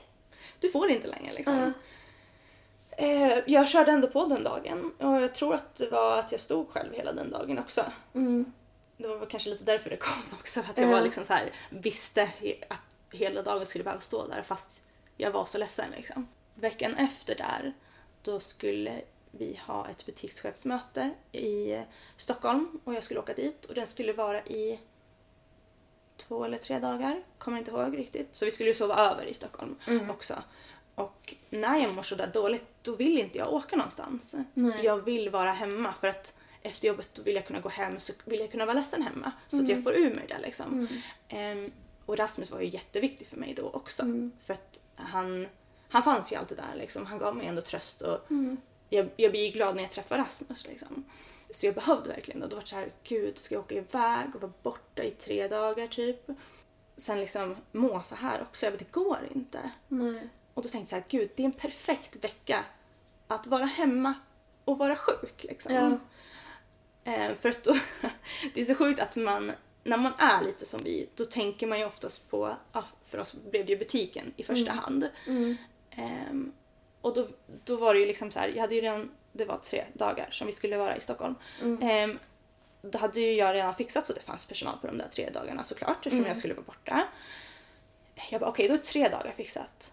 Så det är måndag, tisdag, onsdag. Då har jag bara torsdag, fredag, lördag, söndag kvar. Men jag skulle ju vara ledig helgen. Så då hade jag också två dagar som redan var fixade. Då var det liksom bara två dagar kvar på veckan helt plötsligt. Jag bara, det kan jag ju fixa personal till. Det är lugnt liksom. Så jag vet inte om jag gjorde det då eller hur det var. Men jag tänkte i alla fall att ah, det är en perfekt vecka att vara hemma. Så jag ringde till min distriktschef. Eller om jag smsade. Oh, gud, jag kommer inte ihåg nu. Ehm, för att från början när han liksom började ehm, så var vi väldigt ärliga med varandra. Eller jag var i alla fall. Ehm, och jag är alltså, jag vill gärna att det ska vara ärligt och öppet för att jag, det, är så, det är så jag är bara. Jag, jag, jag vill inte hålla på och ljuga om någonting eller låtsas om någonting utan jag vill kunna säga precis som det är. Ja. Och eh, jag tyckte att vi hade en jättebra kontakt så att jag kunde vara ärlig om vad jag tyckte och kände och hur det var. Och jag ringde ofta honom för att fråga om grejer och så och han, han var alltid liksom bra och svarade och ja, ja men kom med tips och lite sånt. Så jag sa det här till honom och sa att jag kommer inte kunna vara med på eh, mötet. Och det här sköt jag upp för att jag var fortfarande så här, gud jag måste, jag vet inte, sådär. Jag, jag måste ju åka liksom, annars kommer jag missa en hel utbildning och, och sådana grejer. Men på söndagen där, jag bara, nej det går inte. Jag grät hela söndagen. Och då var jag hemma, vet jag. Och, mm, alltså hela dagen. Jag var helt förstörd. Eh, då sa jag att jag, jag mår inte bra. Eh, jag kommer inte kunna vara med på mötet. Jag ska försöka fixa en tid imorgon, eh, imorgon till, eh, till doktorn och så. Eh, men jag kommer typ behöva den här veckan tror jag. Och han bara, eh, han svarade liksom, ja, men tack för att du är ärlig och så. Vilket jag, ja men det var ju det jag var liksom. Jag vill ju att, de, att han ska veta eller att Ja, jag vill, jag vill bara att de ska veta så att de inte tror att jag håller på med någonting annat. Det är, Nej, ja, det är typ där man, Ja. man är rädd att de ska tro någonting annat bara. För det är väldigt också så här, det är väldigt extremt att sjukanmäla sig så många dagar i förväg liksom. Alltså att veta det. Man vet ju så att så gör man inte utan det är, man sjukman sig en dag. Precis. Så när man gör någonting utöver det vanliga då känner man ju så här, men jag vill förklara mig för att jag vill att vi ska ha en bra kommunikation liksom. Mm. Och det var ju det jag ville och jag tyckte att vi hade liksom. Så han tackade ju för, för det och liksom sa att ja, men, jag hoppas att det kryar på dig typ eller någonting sånt. Dagen efter så åkte jag till doktorn. och hos doktorn så bröt jag ihop igen. Mamma var med mig. Mamma är alltid med till doktorn. det är så sjukt. Alltså, fram, alltså nu också skulle hon kunna vara med mig Mm. ifall jag går. Inte om jag bara gör en vanlig kontroll, men eh, ja, allting annat. Mm. Det här var ju någonting utöver det normala också. Liksom. Ja. Vi kom dit och jag bröt ihop och han sa att du, du är deprimerad. Liksom. Mm. Och jag bara, ja. Jag har ju varit deprimerad tidigare också liksom. Så jag kände ju igen, man känner ju igen känslan liksom. Eh, men det var länge sedan jag var så låg. Mm. Eh, och jag tror aldrig jag har varit så låg som jag var då. Och när han sa att "Ja, jag ska sjukskriva dig liksom, jag bara okej liksom, ja. Då kan jag faktiskt få på papper att den här veckan så är jag sjuk. Mm. Och då sa han, han bara ja vi börjar med en månad. Och då bröt jag ihop igen. Ja. Jag bara en månad! Men visst är det en sjuk känsla för man blir så här bara, när man får det. Det är så här, det är en mix för det blir en lättnad för att någon förstår en. Samtidigt blir det så här bara, men vadå, men så illa är det väl inte? Precis. det är verkligen en mix av det. Man blir väldigt kluven visst. Ja, det var jättesvårt att liksom alltså känna vad man tyckte där och då. Ja. För jag bara, men gud det går inte alls. Alltså det går ju inte. Jag har ju en butik jag måste ta hand om. Jag kan inte vara sjuk så länge. Jag Nej. kan inte vara sjukskriven och vara hemma så länge. Vad ska jag göra under den här månaden? Ingenting eller vad? Liksom, jag vart ju helt så här, nej men gud jag kan inte vara sjukskriven så länge. En vecka räcker väl liksom. Men eh, bara, "Det- du behöver det. Du måste vara hemma liksom. Ehm, ja, så jag vart ju jätteledsen för det. Ehm, och jag fick ju antidepressiva. Och det är lite roligt också för att jag fick en tablett på 25 milligram, tror jag de räknar i. Till att börja med. Ehm, och de tog ju jag på ja, men hela den här första månaden. Och sen så skulle vi ha ett återbesök och sen så skulle det liksom bestämmas efter det hu- hur vi skulle göra. Jag mådde ju inte bättre alls eh, av de här tabletterna. Det kändes precis likadant och när jag var tillbaka så grät jag fortfarande lika mycket. Då sjukskrev han mig i en månad till. Och under, under de här månaderna, jag, det enda jag gjorde var att sova. Precis som du. Jag, första månaden så kom jag knappt upp ur sängen ens. Eh, andra månaden då sov jag, sen gick jag till soffan och sen så fortsatte jag sova i soffan istället. Men jag sov hela tiden, jag gjorde ingenting annat. Jag bytte i alla fall upp mig eh, på mina antidepressiva så att jag skulle få starkare. Då tror jag att jag fick typ 60 i styrka. Eller någonting sånt. Då funkade det inte heller. Och eh, jag var tillbaka eh, månaden efter och jag varit sjukskriven igen. En månad. Och under de här månaderna som jag var sjukskriven då ringde min distriktschef eller smsade typ en, två gånger i veckan eller någonting sånt där. Och jag frågade frågor, jag vet inte vad, jag kommer inte ens ihåg men jag vet att vi hördes typ varje vecka. Och han pratade och frågade och det Ja, man bara hörde av sig. Det var jättestressande. Ja. Alltså även om man inte tänker på det så blir det automatiskt att man... Jag är sjukskriven för att jag inte ska tänka på jobbet. Ja, men det, det blir helt fel. Vad, Ja. vad gör han? Ja. Hur tänker han? Ja, och ändå då vart det ju, då vart det ju att jag tänkte på jobbet. Ja, liksom. såklart. Ja. Det är bara man ser ett namn därifrån liksom, då Ja. är det en stor reaktion. Eller att man ser att man får ett mejl. Det är som att när jag fick det där mejlet, jag fick ont i magen när hon var så här, den där assisterande Ja. frågade bara varför är ni sjukskrivna för? Det är just ingen anledning. Alltså så här, bara att behöva öppna mejlet. Det gjorde ju att alltså, jag var däckad resten av dagen Mm. Ja. sen. Det är skitjobbigt. Och jag kunde ju inte prata i telefon då. Liksom. Jag, jag klarade inte av det. Mm. Jag bara pratar vi i telefon då kommer jag att grina hela samtalet. Det går inte. Alltså det, Vi kommer inte fram någonting. Så därför var det mycket bättre att skriva på sms för att då hade jag ändå all tid jag, alltså jag hade all tid jag ville till att svara och skriva. Liksom. Då kunde jag gråta emellan och lägga ner telefonen och sen fortsätta skriva. Men Precis. han hörde av sig i alla fall hela tiden. Till sist så sa jag det också, jag bara, för när jag pratade med doktorn så är det att vi pratade och sa att eh, jag kommer liksom inte kunna gå tillbaka till att vara butikschef för att det blir för mycket fokus på annat. Och jag behöver bara fokusera på mig själv. Och det var så jobbigt. Jag bara, men gud. Jag har ju typ precis bliv, blivit butikschef. Kändes det som. Och eh, nu ska jag bara liksom sluta. Eller jag, jag vet inte vad jag skulle göra liksom. Och till slut förstod jag att ja, men jag, jag kan inte fortsätta med att vara butikschef. Jag tycker ju inte ens det är kul liksom. Så det, det fanns ju inget eh, positivt med det. Och eh, då när jag pratade med min distriktschef eh, en vecka, jag tror att vi pratade i telefon då faktiskt. Eh, då sa jag det att jag kommer inte kunna gå tillbaka till den här tjänsten. Just på grund av att det är för mycket fokus på annat och jag behöver fokusera på mig själv. Så här, liksom. Och han liksom, ja okej jag förstår liksom och var glad för att jag var ärlig liksom. Och, men då visste jag inte riktigt vad jag ville göra. Jag, jag vet inte om jag, jag, vet inte vad jag ska göra liksom. För jag var ju inte alls redo för att jobba så att jag skulle ju inte ens... Alltså jag behövde ju inte veta då heller. Men då efter att jag hade sagt det, då vart det ju mer snack om hur jag känner och vad jag ska gå tillbaka till eller kommer jag ändå orka gå tillbaka som butikschef? Och Mm. Det var mycket sådana frågor. Vilket blev jättejobbigt. För att jag visste ju liksom inte och det kändes som att nu när jag hade berättat att jag inte kunde, då var det liksom som att de bara ja men ska du säga upp dig från den tjänsten då? Liksom, Mm. Det var typ att de bara väntade på att jag skulle göra Ja. det. Och det var lite där som frågorna som han ställde liksom kändes som att de skulle gå ut på. Att jag skulle säga Mm. liksom att ja, men jag säger upp mig från butikschefstjänsten. Jag blev i alla fall höjd igen sen på mina eh, tabletter. Mm. Jag vet inte hur många gånger jag höjdes och bytte tablett. Det första jag fick var liksom lägsta graden typ. Den går ju bara på typ något ämne i kroppen som ökar det här att man blir lite glad och så. Den Mm. andra går på två grejer Okej. nu som jag har. Mm. Eh, nu har jag en styrka på 300.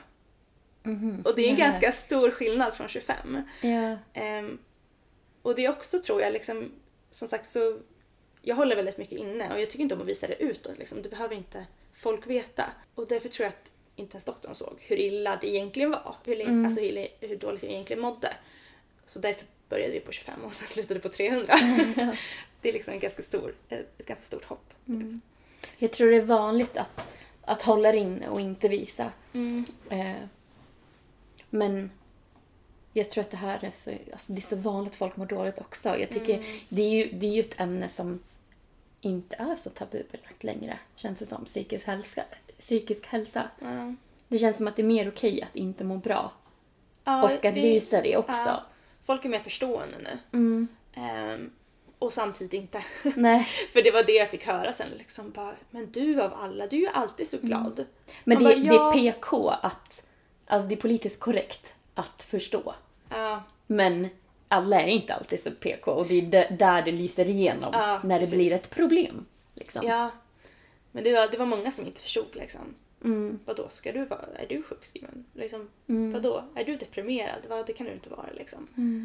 Men, eh, Men det, är just för att man är så utåt. Ja. Man, man, man vill ju alltid vara den här glada och positiva. Mm. Ehm, och när man känner att man inte längre kan leva upp till det för att man mår så dåligt, då blir det ju ännu jobbigare. Och då mår, Ja. mår man ju ännu sämre för att man vet att man inte klarar av att vara den här glada och positiva. Eller så har man lyckats vara den glada och positiva i en eller två timmar. Mm. Men då betyder det att du har en baksmälla i två, tre dagar. Precis. Så är det ju För väldigt att man ofta. lägger all energi där. Mm. Ja. ehm, det, ja, verkligen. Min distrikt, distriktschef frågade sen om jag typ orkade ses. Eh, och att vi kanske skulle liksom träffas och prata om det face to face. Om, om det kanske skulle kännas bättre eller någonting. Och jag, ja, jag bara ja. Vad, vad skulle jag annars göra? Liksom. Det, var, det var lite så jag kände. Om de frågar så måste jag typ gå Mm. och prata och jag måste förklara mig och lite så. Mm. Ja, gjorde det i alla fall. Så att jag tror det var en måndag. Åkte jag ner på stan och det här var väldigt stort för jag, vill, jag kunde inte gå ut bland människor. Nej. Jag tyckte det var så jobbigt. Men det var så här, gud jag måste göra det här. Mm. Då måste, jag måste åka ner till stan och träffa honom. Jag åkte ner eh, och träffade honom och vi pratade lite och jag grät väldigt mycket. och han liksom ville att vi skulle komma fram till någon lösning, att jag skulle bestämma hur jag ville ha det. Och jag blev då igen erbjuden en tjänst i, eh, i stan. Och jag sa att jag vill inte vara i stan fortfarande. Jag, jag klarar inte av det. Det är inte en bra plats för mig. Nej. Speciellt inte när jag är, mår så här som jag gör. Mm. Då, det kommer inte gå. Jag, nu har inte jag varit där på länge så att jag vet inte hur det är. Men eh, jag sa att det, nej det går inte bara. Mm. Och, nej, jag tänker inte ta den. Och då sa okej men i någon annan, kan du tänka dig någon annan butik typ? Jag bara nej, alltså jag vill bara vara i den här butiken. Det, det bara är så. Liksom. Men det var liksom så här, nej det går inte typ. Eh, och till slut så sköt han fram uppsägningspapper till mig. Liksom, ja de var utskrivna, klara typ. Mm. Så att det var typ så ja men han sa typ ja men om du inte kommer på någon annan, an, alltså någon annan eh, lösning då är det ju typ kanske det här som är lösningen typ. Och jag blev, eh, alltså jag blev typ så arg. Mm. Och jag bara, men ärligt talat. Här sitter du med mig när jag mår jättedåligt och jag har tagit mig in till stan för att snacka med dig och du skjuter fram typ uppsägningspapper till mig. Jag bara, jag är inte skickad att söka något annat jobb. Och jag tänker ju absolut, jag är inte så dum att jag skriver på uppsägningspapper när jag inte har någonting annat. Jag menar då var jag sjukskriven och jag fick pengar från företaget och det är ju just därför de vill att jag ska säga upp mig. Så fort man börjar kosta företaget pengar då äh, är man inte värd så mycket längre för dem. Men det är så sjukt för att det hade också kostat så lite att få dig att må bra från första början. Mm. Alltså så här, låt dig ta ut dina två jävla dagar i början för att få den här helgen iväg så att du kan må bra och återhämta dig och vara redo inför julen. Ja men Ta hand om dina anställda liksom. Mm. Och det är ju Inte för att bara det hade varit lösningen, men Ja. så här, det är en del av det liksom. Precis. Så jag var verkligen så här, jag sa också, jag bara, jag kommer inte skriva på någonting när jag inte har någonting annat. Mm. Han sa väl att han förstod det, typ. Jag vet inte. Mm. Men eh, ja. Så att, eh, men han sa det, han bara, men ta med de här så kan du skriva på dem när du vill. Typ. Eh, så kan du skicka in dem till huvudkontoret. Herregud. Ja. Så jag tog den där och jag bara kände att, fy fan. Mm. Det här var inget kul möte. Det var inte det här jag ville ha när jag var Nej. sjukskriven.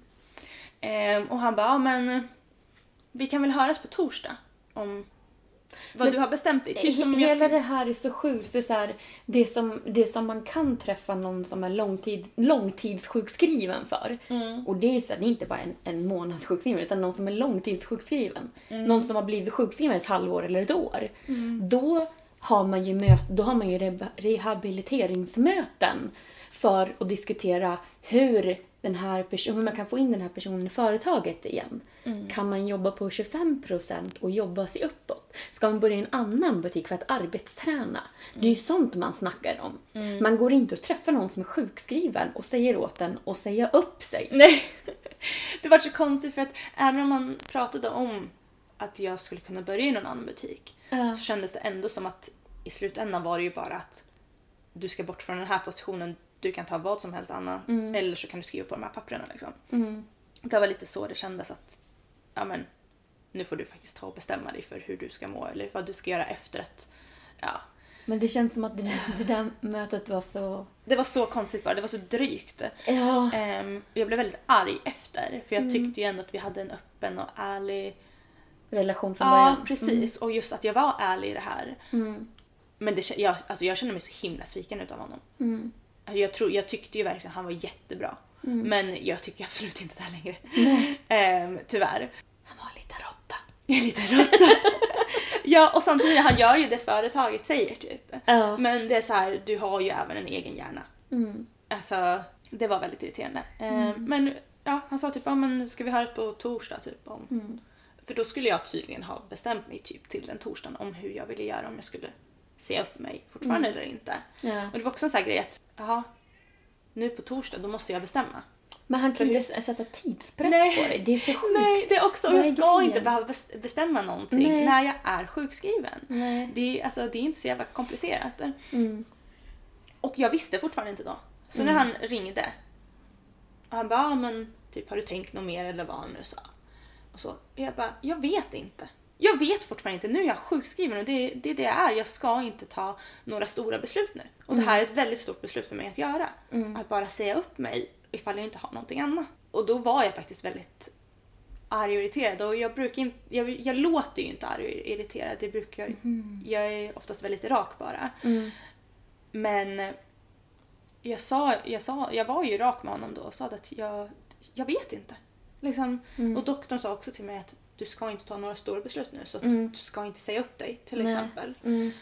Och jag sa det också, jag bara doktorn har sagt också jag ska inte ta några beslut nu för att jag är inte i det skicket att ta ett beslut. Han bara "Åh, nej så här.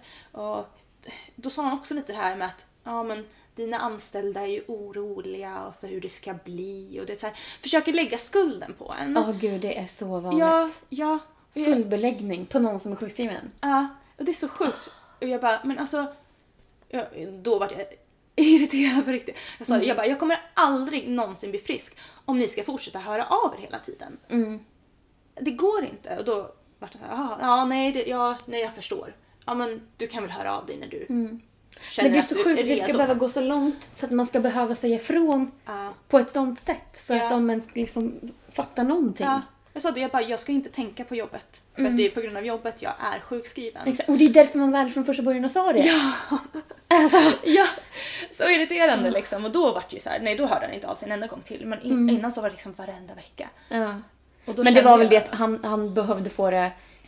Alltså när han får det muntligt från dig, då blir det en tillsagelse att du måste backa nu. Och då måste han ju göra det. Han kan inte vara på, även om företaget, huvudkontoret säger till honom att han måste fixa situationen. Ja. Jag gör situationstecken för alla som inte ser. Jag har gjort det många gånger i den här podden. Jag hoppas man hör det på min röst när jag gör det. Ja. Ehm, men ja, för han har ju säkerligen fått det från huvudkontoret. Så här, ja, men vi, ni, må- du måste lösa den här situationen. Och så är han ju på jobbet och vill Mm. ju såklart göra det såklart. Och därför är han på dig. Men, men då när du säger ifrån, då kan han gå till huvudkontoret då och säga nej men nu har hon sagt det här, jag kan inte vara på mer. Nej precis. För då blir det också så här, okej då får vi backa annars kan vi facket. Eller, ja, något. eller ja, förstår precis. Och det, det var lite roligt för att jag var inte inskriven i facket heller. Nej. Ehm, Jag har aldrig känt att jag behövt det för att blir det något problem med jobbplatsen jag är på då Mm. kommer jag ändå inte vilja vara kvar. Eh, Så det enda de kan förhandla är väl typ lite med, med pengar och sånt. Jag, har Men, haft, jag hade så här eh, problem på det första jobbet i Stockholm som typchef där det var psykopatägaren. Eh, han betalade ju inte ut eh, lönerna i tid. Ibland betalade han ut halva lönen och sånt där. Och eh, vid ett tillfälle ville han sänka min lön för att annars så kan ju inte alla andra anställda vara kvar. Det är ju ditt fel Sandra. eh, då var jag med i facket och det var jag väldigt glad för. För då, då, hade ju, då gick vi bara på ett möte och, och då var det ju en facklig representant där som fick ta allting och han bara nej, du kan inte sitta här och skuldbelägga Sandra. Det är ditt företag, det är ditt ansvar att ha, att ha pengar till lönerna och betala ut dem i tid. Det har ingenting med hennes lön att göra. Alltså det är så Alltså. sjukt. Ja. ehm, jag kände ju då att jag, men, jag ville inte ens vara kvar. Mm. Jag ville inte vara kvar på, i någon av deras butiker. Jag vill inte ha någonting med dem att göra. Och jag ville ju säga upp mig. Mm. Men det var ju också... men Jag kan ju inte leva, jag kan inte leva utan pengar. Det går Nej. ju bara inte. Jag har ju en hyra jag måste betala. Ja. Eh, och jag vill absolut inte att Rasmus sk- ska sitta och betala allting. Mm. Eh, men jag ville verkligen inte ha någonting mer med dem att göra. Så när han väl slutade höra av sig, då kunde ju jag faktiskt alltså, vara sjukskriven på riktigt. Ja. Ehm, och då fick jag ju så mycket mer energi. Annars var jag, var, jag var ju bara orolig över att han skulle höra av sig hela tiden. Liksom. Det, det var jättejobbigt. Det är typ så om mobilen ens plingar till. De var såhär, är det jobbet nu? Ja. Är det han nu? Vad händer nu? Vad skriver de nu? Ja, jag typ stängde av min telefon och la bort den. För att jag, kunde, jag, klarade inte av att, jag klarade inte av att vara på telefonen. Nej. Att, eh, jag, nej, jag klarade inte av någonting. Inget sånt här vanligt. Nej. Jag klarade inte av att duscha, jag klarade inte av att borsta tänderna, jag orkade inte liksom. Mm. Jag åt inget för jag orkade inte laga mat. Men ja, det kunde jag ju börja då med. Mm. När han slutade höra av sig för det vart, det vart liksom en lättnad. Och det var då jag kände att nej, nu behöver jag göra någonting. Eh, Jag kan inte hålla på så här liksom och jag kan inte vara kvar Mm. i det här företaget.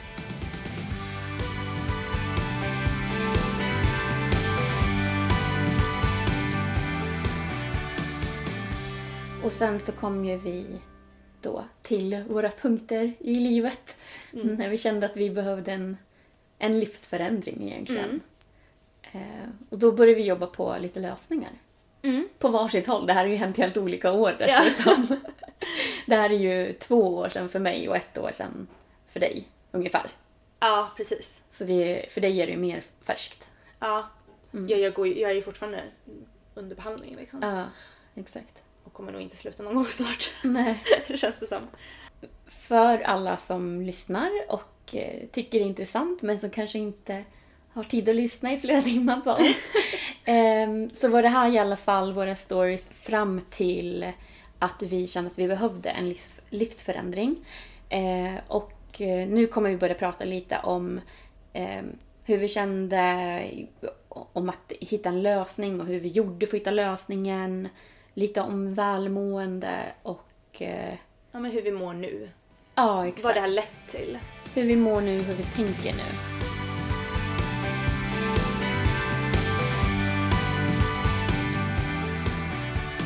Eh, men under min sjukskrivning så, pratade jag jättemycket med mina vänner om det här, om vad som hade hänt, som var väldigt insatta. Eh, och jag sökte nya jobb Eh, det var ett företag som jättegärna ville ha mig som projektledare på heltid. Men det jobbet var först nästa sommar.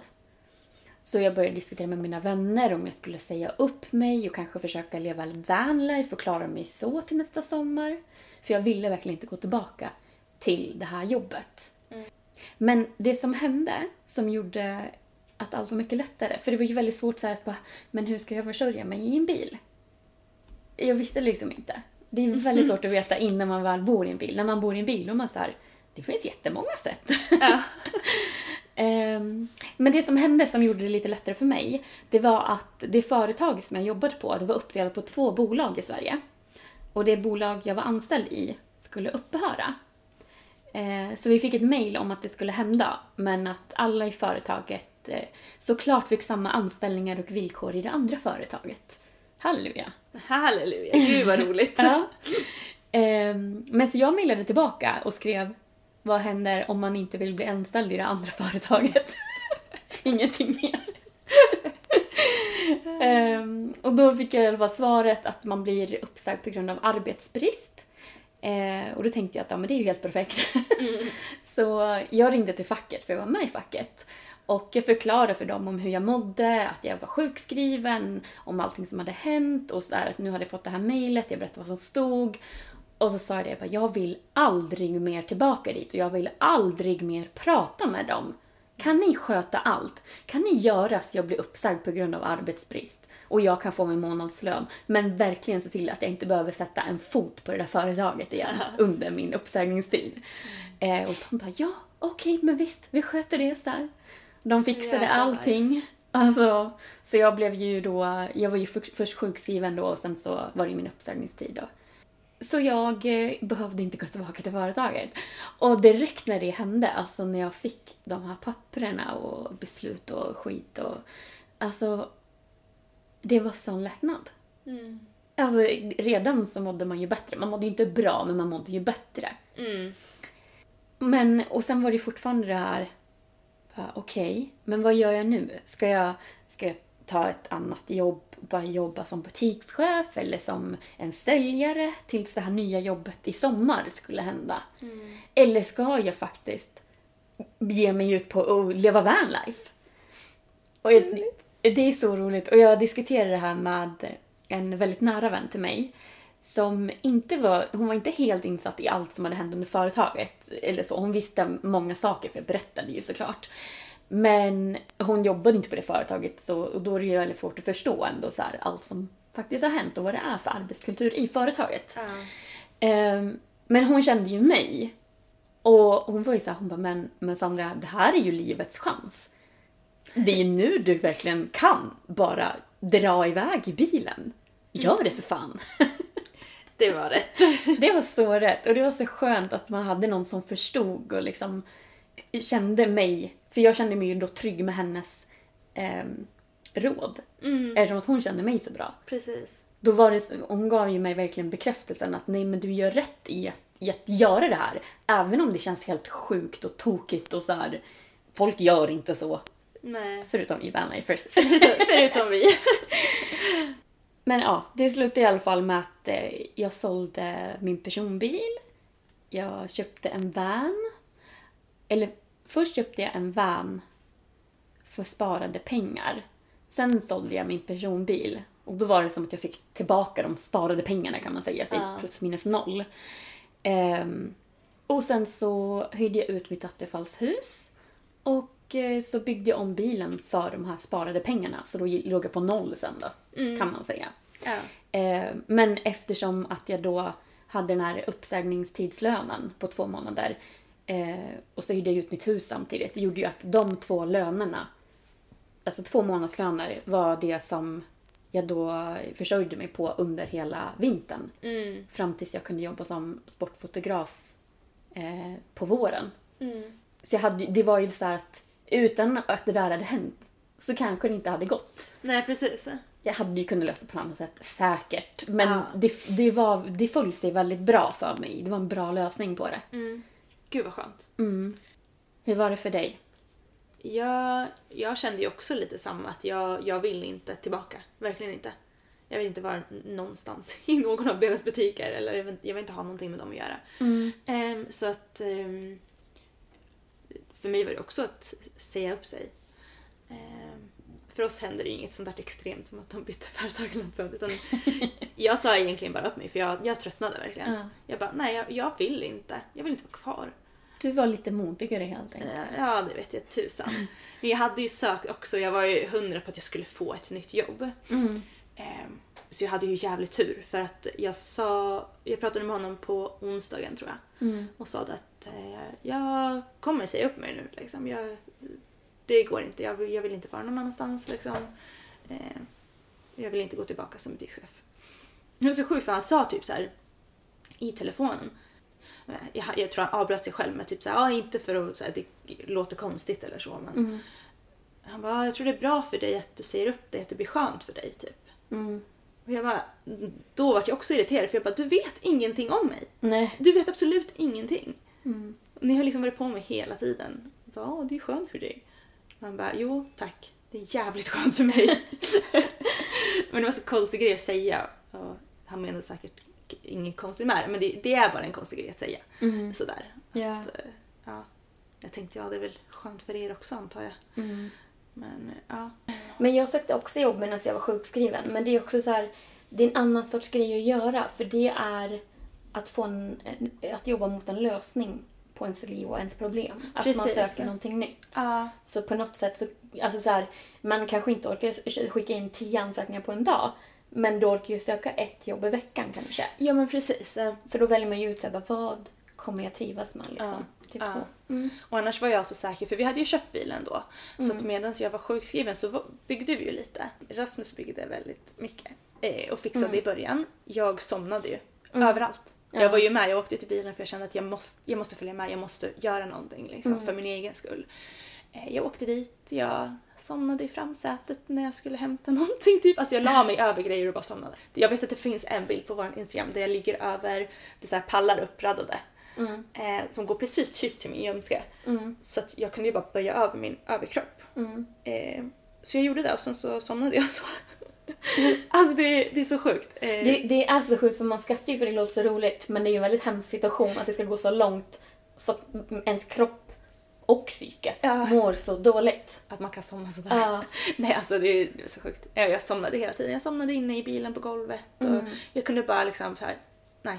Nu, nu är jag trött, nu måste jag lägga mig ner. Så la jag mig ner och sov. Då var ju jag så säker på att vi skulle ju bygga den här bilen också. Så att eh, jag eh, kände ju att nej, nu skiter jag i det här jävla företaget. Utan nu säger jag upp mig och sen så ska jag fokusera på våran bil. Och ehm, just det, jag, eh, det var ju då jag skickade in ansökan om att adoptera Tiger också. Just det. För jag bara, det här är det jag har velat göra. Och det som var i slutet var att jag kände att jag, jag tänker bara göra sånt som jag vill. Inget annat för att det är så mycket som har blivit så uppskjutet på grund av jobb. När jag är på ett jobb då går jag ju in 150%. Så det var liksom, det var, det var mina lösningar. Jag hade ju bilen som jag skulle bygga och vi skulle åka ut och resa. Eh, och sen så hade jag Taiga också som skulle komma. Och djur ska ju vara bra för, för ens liksom, psykiska hälsa. Så att eh, jag ringde och sa att nej, nu säger jag upp mig och så skickade jag in uppsägningspapperna. På fredagen så skrev jag på ett nytt kontrakt för ett nytt jobb. Och jag tror lite att det blev så här att jag vart... ehm, för jag, jag sökte ju jobb liksom och då var jag ju fortfarande sjukskriven. Eh, och när jag fick det så vart jag ju så glad över att jag hade något, något nytt. när jag var på återbesök hos läkaren då, då eh, sa jag att jag har hittat ett nytt jobb och jag ska börja där på måndag. Eller idag var det nog till och med. För jag skulle nog dit efter. Efter att jag hade varit hos doktorn så skulle jag till det här jobbet. Och då kan inte jag vara sjukskriven längre. Liksom. Jag får inte jobba och vara sjukskriven samtidigt. Så jag sa det, jag behöver inte vara sjukskriven längre. Och han var lite chockad. Han bara gud, ja, okej liksom. Ja, Nej men då skickar inte jag in något nytt intyg. Jag bara nej, det behövs inte. Nu ska jag jobba. Liksom. Skitnöjd var jag. Ehm, så att eh, måndagen därpå då, så började jag oh, jobba. Men det är så sjukt hur så här, ens mående kan vara så kopplat till En plats. ja, en plats eller några personer, ett företag. Och så fort man får bort det onda så kan det liksom slå om. Inte för att man direkt blir 100%, absolut inte. Nej. Men det kan ändå göra att man orkar ta sig igenom dagarna. Man orkar ha Ja. ett semifungerande liv. Ja, precis. Ja, Mm. för egentligen så mådde jag nog inte bra. Jag tror det bara var den här lilla boosten av att jag har fått något nytt, jag slipper det andra företaget. Mm. Ja. Nu kan jag äntligen må bra. Ja. Då tänkte jag att nu mår jag bra. Alltså det, Antagligen. Ja, när man fick det. Det var ju som bättre än julafton när man var Ja. liten. Ja, Ja. precis. Alltså det var... Nej, det var verkligen en, en lättnad att känna att vi blev av med dem. Typ. Mm. Jag skulle kanske inte köpt på så mycket direkt. Jag känner ju nu efter att vi har varit på resan och sånt. Mm. För jag hann ju jobba där i typ ett halvår tror jag. Och jag gav ju allt på det nya jobbet också. Mm. Eh, väldigt mycket. Jag fick lära mig så mycket. Mm. Verkligen. När vi var på resan då kände jag så här: shit. Jag kanske tog ut mig lite för mycket. Jag gjorde nog lite för mycket direkt efter. Mm. Men jag var ju såhär, jag vill ju ställa upp. Och jag vill Ja. ju, jag vill ju... Det är arbetsmoral. Ja, den förstör för en också. Ja. Den är jävligt jobbig. ja. För att, um, ja. Man vill ju vara sitt bästa och ja, men, vårt bästa då är ju kanske ett väldigt bra bästa. Mm. Eh, många nöjer sig ju med att gå och bara göra det de ska. Jag Mm, vill, jag vill ju alltid göra det extra. ja, gud ja. Alltså, Ja. alltid. Men man, jag tycker man utvecklar sig som person också liksom. Mm. Så det, det är ju för en själv också Precis. på något sätt. Och det finns många andra som kan liksom se upp till en då och se att okej, man kan faktiskt göra lite bättre. Mm. Det behöver inte vara stora grejer. Men det är väl det också att bara folk är olika. Vissa är väldigt målinriktade. Vissa är inte det. Och då, Nej. då spelar det ingen roll att prestera. Nej, precis. Och vissa är ju bara på ett jobb för att få pengar. Ja. Det märks Ja, ganska tydligt på märks. många. ja. Mm. Så nej, Mm. det var skönt. Det var en av lösningarna i alla fall. Men när du fick det nya jobbet bestämde du dig direkt, eller ni bestämde er, ni er då direkt att ni skulle leva vanlife, att ni skulle åka iväg på den här resan? Ja, Eller vi när köpte ju den. Vi köpte den i början av året. Och eh, ja, då visste jag inte, för då var jag ju fortfarande anställd som butikschef. Mm. Eh, då visste inte jag hur det skulle bli alls där. Och om jag fortfarande var butikschef då skulle jag nog inte kunna tagit ledigt. Mm. Eh, alltså sådana grejer. Ni så det- köpte den för att det var en dröm med då? Ja, precis. Och för att jag skulle ju ha någonting att göra. Mm. Så att jag kunde gå ifrån jobbet. Mm. Ehm, men det blev ju då sen. För att jag fick liksom en, typ ett sommarjobb Mm. på det här nya jobbet. Ehm, sen vart ju det förlängt då. Eller förlängt, då, då vart det liksom en, en vanlig tjänst typ. Men då sa jag perfekt, då jobbar jag sommaren och sen så åker vi Mm. i typ augusti i slutet. Okej, ja. Det var ju tanken. Men sen så valde ju jag också att adoptera Taiga. ja. Eh, och det var ju också för, för mitt mående. För jag sa det att jag vill aldrig någonsin göra någonting som jag inte vill. Mm. Eh, och jobbet har hindrat mig så många gånger från att göra saker som jag vill. Mm. Typ som att skaffa en hund. För jag har Mm. alltid velat ha en. Men ja, det har alltid varit såhär, när? När ska jag ha tiden liksom? Mm. Och då var jag såhär, nej nu, alltså, nu prioriterar jag mig själv och vad jag vill. Och allting annat får liksom lösa sig efter det. Mm. Så att eh, tanken var ju att vi skulle åka i augusti. Men då kom ju Taiga så att det var inte att vi åkte i augusti. Nej. Men vi var ju ändå, vi hade ändå bestämt att vi skulle åka någon Mm. gång då. Eh, för att vi skulle bara chilla, vi skulle leva livet. Ja men sånt där bara som, som vi behövde typ. Mm. Så det gjorde vi ju till slut. Mm. Vart lite senare än tänkt men eh, Men det är så sjukt att det ska gå så långt för att man ska få den här uh, kicken att så här, nej, vad mår jag bra av? ja. Vad ska jag göra för att må bra och vara lycklig? Mm. Och sen att ta stegen för att göra det. Mm. Det är verkligen lyx för vissa människor som inte behöver att det ska gå så jäkla långt Nej, med ens precis. välmående innan man tar steget. Ja. Ehm, men, men jag är ändå... Alltså trots allting som hänt så är jag ändå glad att allting hänt. För annars skulle jag inte vara det jag var idag. Nej precis. Jag är väldigt glad med att bo i en bil. Ja. ja men jag sa det också att även om jag blev sjukskriven så, så vart det ju till det bättre Mm. till slut. Jag hade ju inte orkat ens. Och speciellt eftersom jag inte tyckte att det var kul heller. Ja. Um, jag har alltid varit så jag vill ha kul på jobbet. Men fatta också så här, även om du hade mått bra men det inte var kul. Då kanske du hade varit kvar där. Ja precis. Så det kanske var bra att man Ja. inte mådde bra. Att alla, att alla betedde sig som rövar. Ja, precis. Eller råttor. Ja, men min plan där ett tag när jag var så himla trött liksom. Mm. Då sa jag det att, nej men alltså, jag hade ju en halv, ett halvårs uppsägning. Då var jag såhär, nej, innan ett halvår så säger jag upp mig som butikschef. Mm. Och tanken var ju då att jag skulle hitta någonting annat också, jag skulle inte vara kvar alls. Men det här ehm, med att eh, göra en livsförändring och bara, alltså så här, det är ju en väldigt stor livsförändring att så här, från att gå i ett, bo i en lägenhet eller ett hus, ha ett heltidsjobb som man går till, eh, heltid eller mer, Ja, ja. eh, till att sen inte ha ett fast jobb, att bo i en bil och inte riktigt veta hur mycket inkomst man har. Det är ju en väldigt stor livsförändring. ja. Och det här med att, alltså det handlar egentligen om att man tänker efter så här, vad mår jag bra av? Vad vill jag göra? För mig var det resa.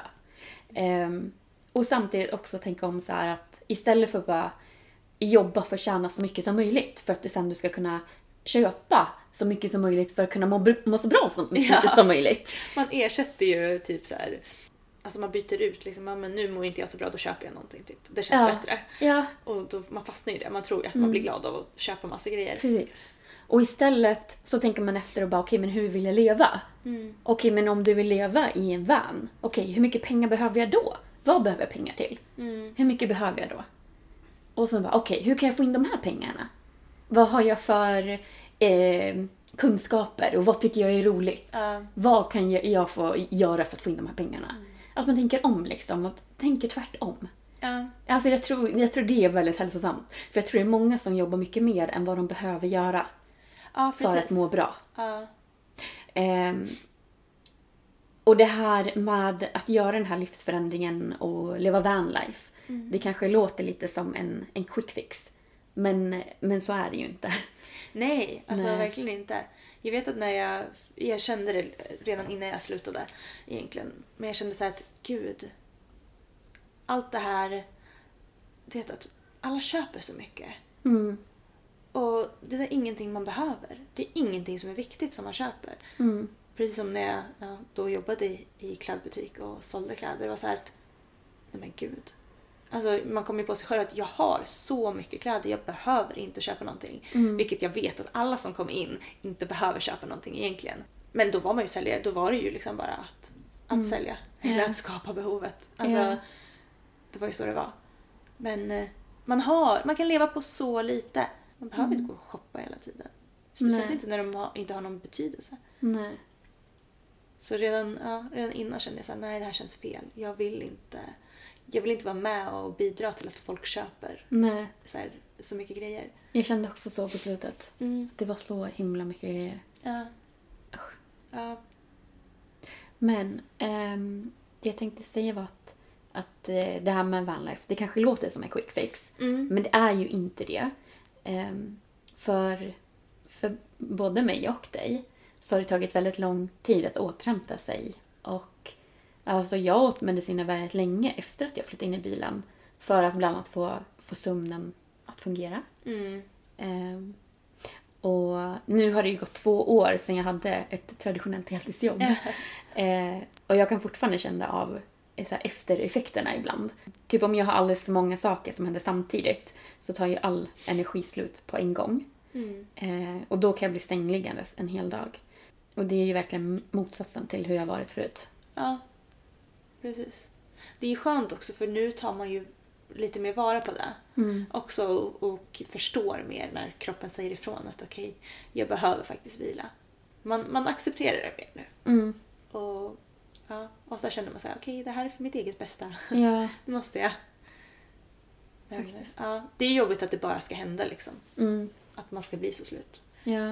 Att man inte kan få in det här själv. Att bara okej, kanske borde vila lite så att det inte blir Ja. så slut. Generellt sett så tycker jag att jag hittar en ganska bra balans nu för att må bra. Mm. Eh, men för, som exempel när vi byggde mina blomlådor vid huset. Mm.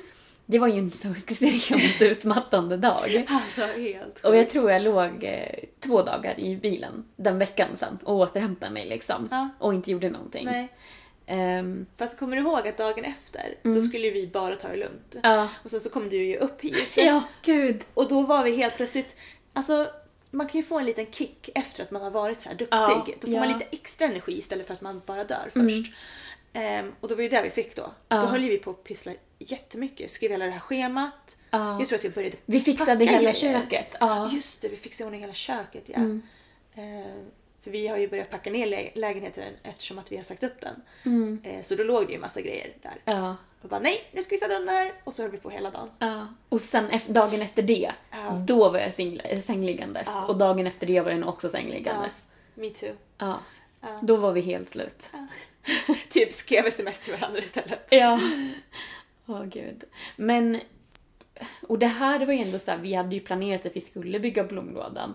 Och sen hade vi planerat att vi skulle ta det lugnt dagen efter, men sen gjorde vi inte det. Eh, men det, det är någonting vi får lära oss av nu. Men sen var vi i alla fall, vi tog det ju lugnt dagen efter det och det var ju ändå bra. Ja. Ehm, och det som jag tycker är svårast är ju så att man kan inte alltid planera utan ibland händer ju bara livet. Eh, och då kan det bli för mycket. Men, och någonting som jag jobbar på är ju att be om hjälp när det händer. Mm. Av andra. Ja. För jag har till och med känt att det har varit för mycket vissa gånger eh, nu när jag har levt vanlife i, i Europa liksom. Ja. Om det har varit mycket jag behövt göra och sen så kanske jag har fått en fortkörningsbot hemskickad till min mammas adress. Så mmsar hon den till mig och bara Hej, bot i Tyskland, typ. Ja. Eller Frankrike och sen något jättekrångligt sätt att betala på. Alltså då bara så här, energin bara slocknar på en gång. Och så här bara, ska jag behöva läsa det där och försöka översätta det för att fatta hur jag ska betala den? Ja. Och då kunde jag, eller så här, då jag vet att jag någon gång så här skrev till mamma och bara Kan du snälla betala den så swishar jag dig, säg bara hur mycket det är. Ja. Och då hjälpte ju hon med det. Så det var ju skönt. Det var skönt. Ja, så be om, ett tips är ju att be om hjälp. Alltså Ja. våga göra det. Även om det kan vara, det kan vara små grejer, det kan vara stora grejer men om man kan få hjälp med någon liten grej så tror jag att det hjälper väldigt mycket. Mm. Eh, men generellt sett så mår ju jag mycket bättre nu än för två år sedan och jag äter ju inte medicin regelbundet utan bara vid, Vid behov. ja exakt, vid behov, vilket är väldigt sällan. Ja. Eh, men det är två år sedan för mig och för dig är det mycket mer nyligen. Eh, hur mår du idag? Alltså jag mår ju absolut bättre skulle jag säga. Och nu har jag mina tabletter som jag tar varje dag. Eh, men jag, alltså, jag klarar mig ju inte utan de tabletterna kan jag ju säga. Ehm, och de är ju de är antidepressiva, de tabletterna jag tar regelbundet. Sen har jag även de här ångestdämpande. Eh, och alltså eftersom jag är inne i en ångestperiod nu, då, alltså det, hjälp, det hjälper inte med mina antidepressiva. De hjälper liksom inte mot det. Ehm, så därför, igår var ju första dag, äh, dagen jag egentligen tog mina ångestdämpande. Ehm, men jag kände verkligen så här, gud jag måste ta dem. Ehm, men det är så här, det, jag tror det är bara att det är, det är mycket som händer, jag känner mig lite stressad, jag vill inte gå tillbaka till att jobba vanligt. Ehm, jag vill att alla projekten som jag har planerat bara ska flytta på och börja, börja dra in lite pengar. Eh, Så jag slipper det. Eh, För jag tror att efter jag blev sjukskriven och när jag sa upp mig och började direkt på det nya att jag nog inte riktigt hann vila upp mig helt. Jag skulle ha behövt längre tid. Och sen så gick jag på och bara körde 100% igen. Eh, Men det, det är bara som jag är liksom. Men jag mår absolut bättre nu. Om jag tar tabletterna. Man märker direkt när jag inte har tagit tabletterna för jag blir helt eh, låg dagen efter. Eller två dagar efter kan jag också bli. Eh, och då, då, ja, men då mår jag dåligt så då börjar jag gråta också.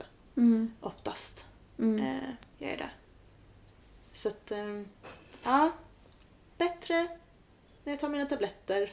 Annars är det ju inte jättebra kanske. Men eh, ja, allting, allting funkar ju nu i alla fall. Det är, ja, det är ju mycket skönare känsla jag har nu. Det är bra att du har det du behöver också för att må bra. Ja, jag är så glad att eh, alltså min doktor är så bra. Eh, faktiskt. Som är... Eh, han, är han är jätterolig. Han är superhärlig verkligen. Eh, han är väldigt rak och tydlig. Och, nej, men det är precis det jag behöver när jag går till doktorn. Det är skönt. Ja. Och ett tips, det är ju att eh, vi har ju fritt vårdval i Sverige.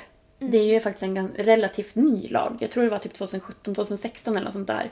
Som det var en ny lag som trädde i kraft i Sverige. Eh, så du har rätt att eh, välja din eh, vårdcentral var som helst egentligen. Det behöver inte vara precis där du är skriven. Nej. Utan du har rätt att välja en annan. För det kan vara, om vi säger att du är skriven i en stad men du jobbar i en annan. Och då kanske du är där mycket mer. Då kanske det är rätt för dig att ha en vårdcentral där. Men det, det är inte det som var poängen med det här tipset. Utan poängen är att om du är skriven hos en vårdcentral och doktorerna och du inte går ihop. Att du inte får den hjälpen du behöver. Då kan du byta. Testa med en annan. Ja. Liksom. Nu så att jag har ju haft tur. Jag har haft samma Mm. hela tiden. Men det är många som har väldigt otur. Så att det är bara byta tills, byt tills man hittar rätt. För det är, det är så värt det när man väl Ja. får hjälpen man behöver. Precis. Och alla personer är olika också och behöver olika saker. Så ett vårdval kanske inte är rätt för dig men det kan ju vara rätt för någon annan. Så att jag tror ändå liksom att det inte kommer bli att det är vi säger att det är en vårdcentral, den kommer inte bli överbelamrad för att den är bäst. Utan den är bäst för vissa människor. Ja, Och sen är det precis. andra som är bäst för andra människor. Ja. Liksom. Måste, man måste hamna på rätt vårdcentral Mm. och få rätt läkare. Och stå på dig om du känner att det inte är rätt och be om hjälp från någon annan. Precis. Ja. Ehm, jag tänkte att vi skulle gå vidare och prata lite om hur vi ser på livet nu. Det här avsnittet heter ju Jobba mindre, lev mer. Ja. Och det är lite det som vi båda kommer fram till på separata håll. Ja. Egentligen. ja. Och ändå väldigt liknande händelser. Mm. Men jag tror det är mycket det här att man blir så styrd i vad man ska göra. Ja. Och att det kanske förväntas väldigt mycket av en. Det är så lätt att fastna i normen och liksom bara jobba och försöka prestera och klättra. Ja. Och att liksom försöka tjäna pengar eh, och, och sen liksom alltså tjäna så mycket som möjligt för, och sen köpa massa saker i jakten på att bli lycklig. För man, man tror att, ja men så bara för att normen är ju så här, den svenska normen. Att ha heltidsjobb och en villa och en Volvo och hund och barn och allt vad det är liksom. Ja. Och det är det man tror och så jobbar man efter det men, men blir du lycklig av det? Nej, precis. Vissa blir lyckliga av det. Men det betyder inte att alla blir det. Nej. Så liksom våga tänka om. Ja. Tycker jag är viktigt. Men det, jag tror det, det är bra när man väl kommer på det. För annars är man ju så inne i det att man, man vet inte något annat. Man Mm. Nej. gör bara liksom. Och tänker inte på om man mår bra utav det eller inte. Ja. Ehm, och när man väl när man väl har förstått att shit, jag går bara efter normen som jag inte trivs, då, eller trivs med. Ehm, då är det nog lättare att göra andra val, Mm. tror jag. För det har ju varit lite så för mig hela tiden också. Var så, okej, när jag fick butikschefsjobbet, liksom, jag ville inte ha det, men, men gud, alla vill ju ha en butikschefs, Mm. eh, ett butikschefsjobb. Det är väl klart att jag också ska vilja det då. Liksom. Ja. Eh, lite den kändes det som också. Det var också en till grej som här, pressade på att jag borde ta Mm. jobbet. Liksom. Men jag tror att det är viktigt att liksom utgå från sig själv och så ställa sig frågan. Bara, vad, vad mår jag bra av? När är jag som lyckligast? Eh, och sen att liksom ta steget och utarbeta en plan för att få mer tid till de sakerna i sitt liv. Vad det än är. Precis. Mm. Man måste inte ha hur mycket pengar som helst utan man klarar sig på väldigt lite Ja. faktiskt.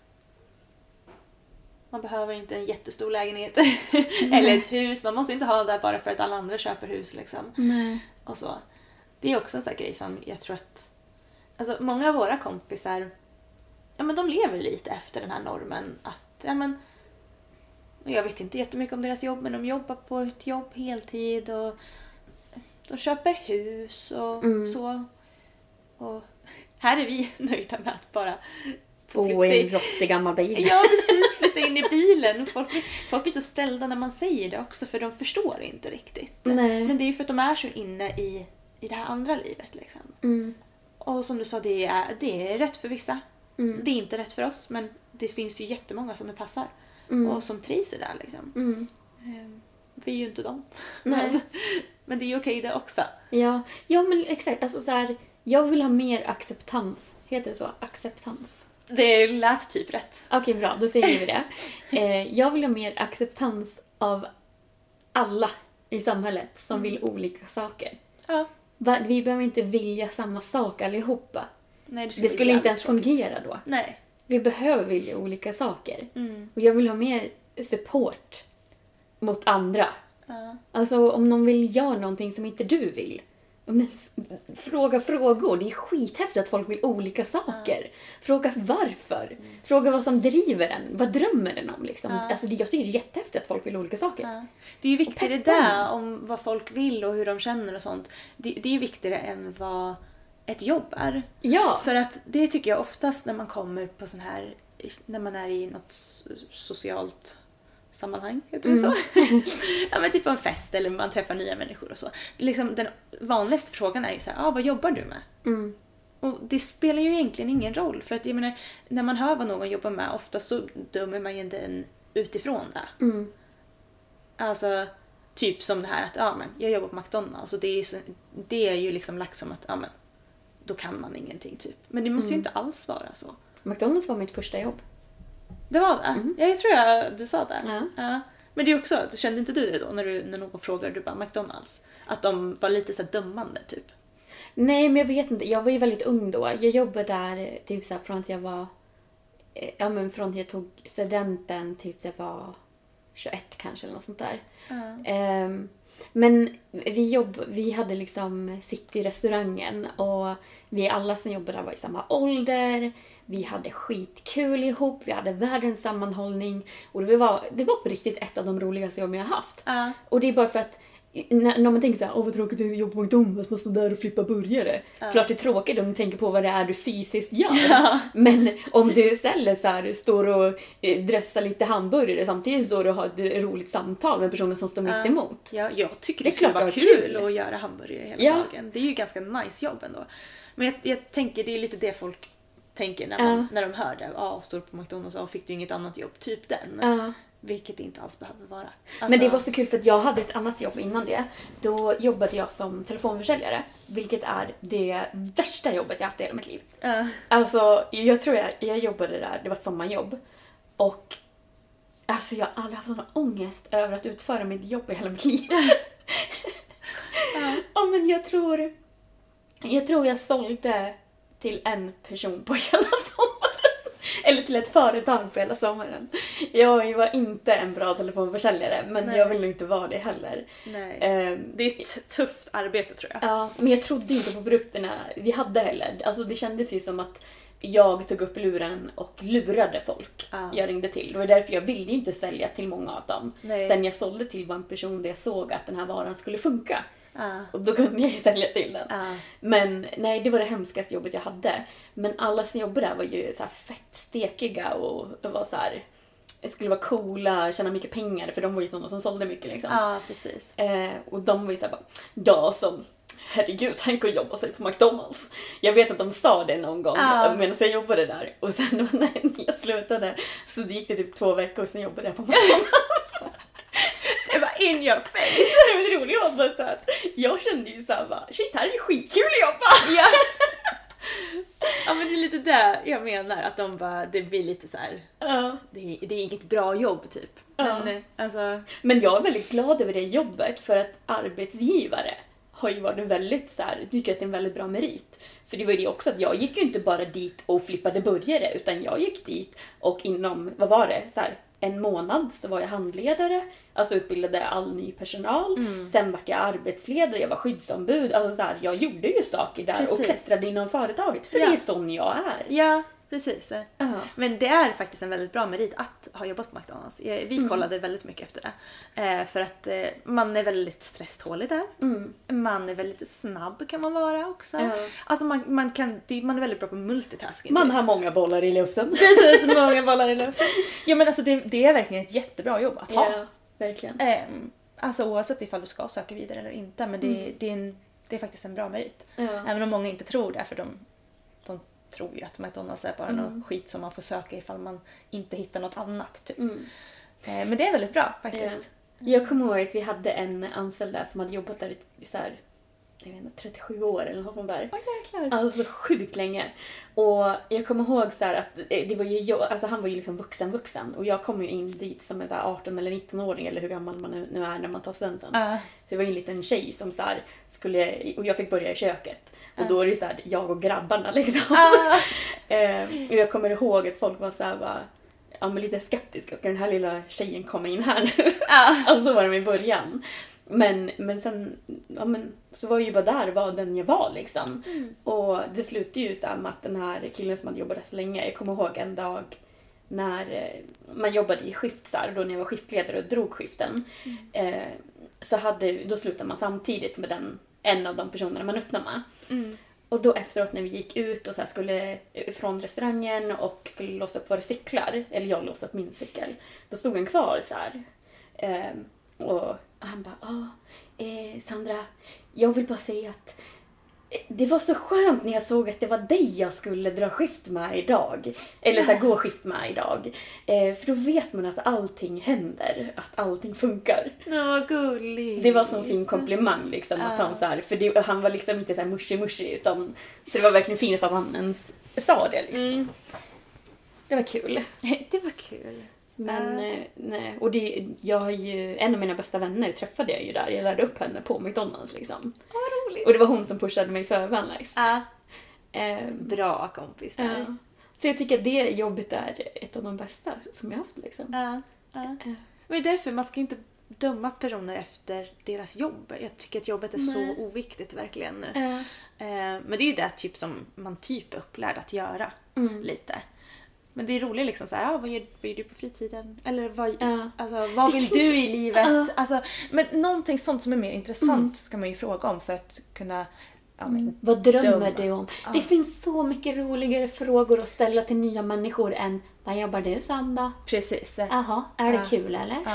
Men alltså jag, jag, jag har ju aldrig varit den som vill skryta om mitt jobb. Nej. Så även när folk frågade mig när jag var butikschef vad jag jobbade som, då sa jag att jag jobbade i butik. Mm. Jag, jag tyckte nästan det kändes som att ifall jag skulle säga att ah, jag är butikschef, att Mm. jag typ sk- skröt.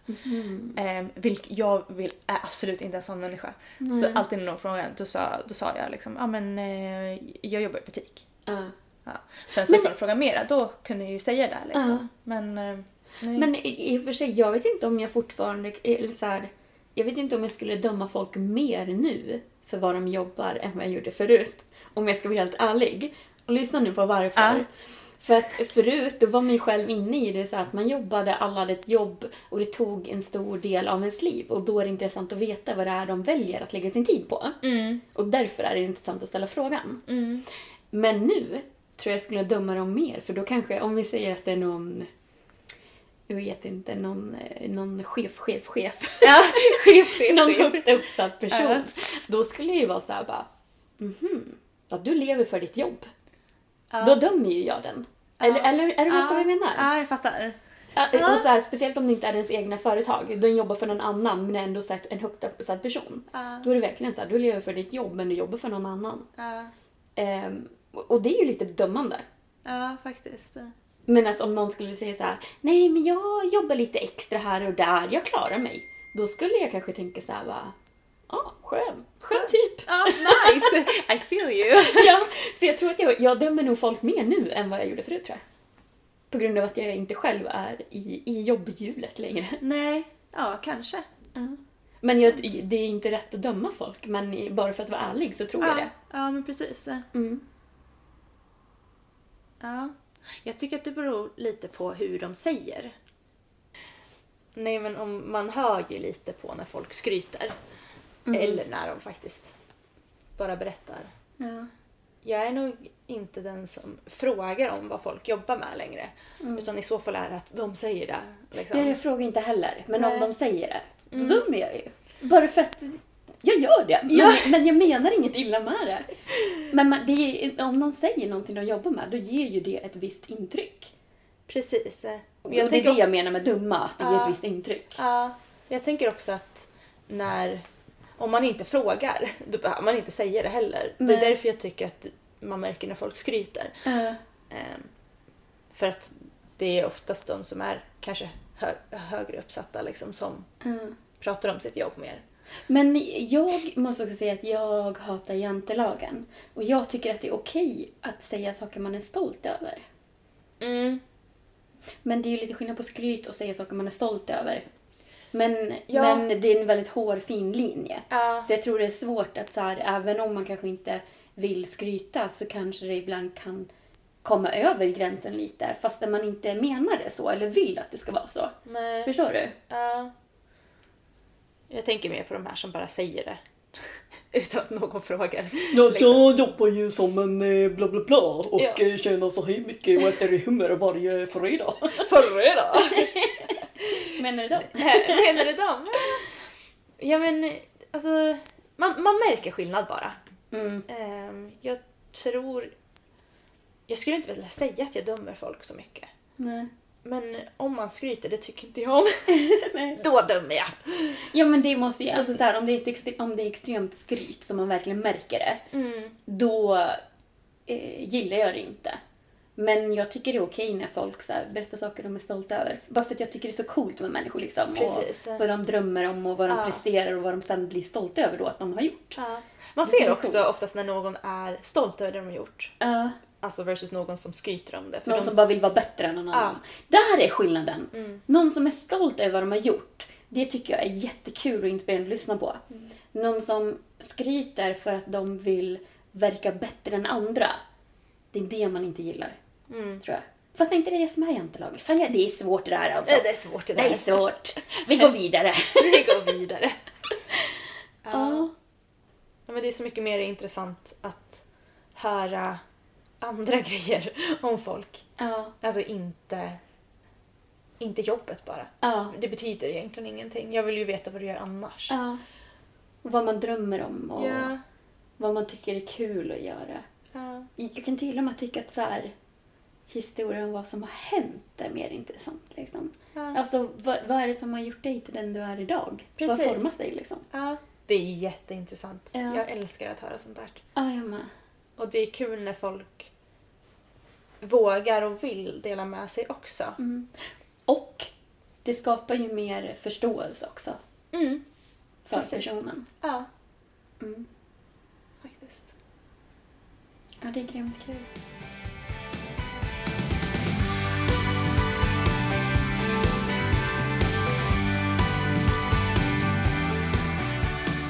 Men eh, ska vi avsluta med lite pepp och lite tips för de som kanske är i en svår situation?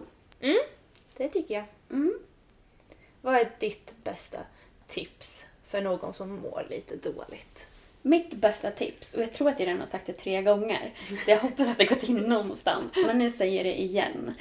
Mitt bästa tips är att stanna upp, tänk efter. Vad, eller när mådde du som bäst sist? När skrattade du ihjäl dig sist? när, när kände du dig lugn sist och tillfreds? Och vad får dig att må bra? Vad brinner du för? Vad tycker du är kul? när du liksom har svaren på de frågorna, skriv gärna ner dem. Skriv dem för hand så du verkligen tänker på vad det är du skriver.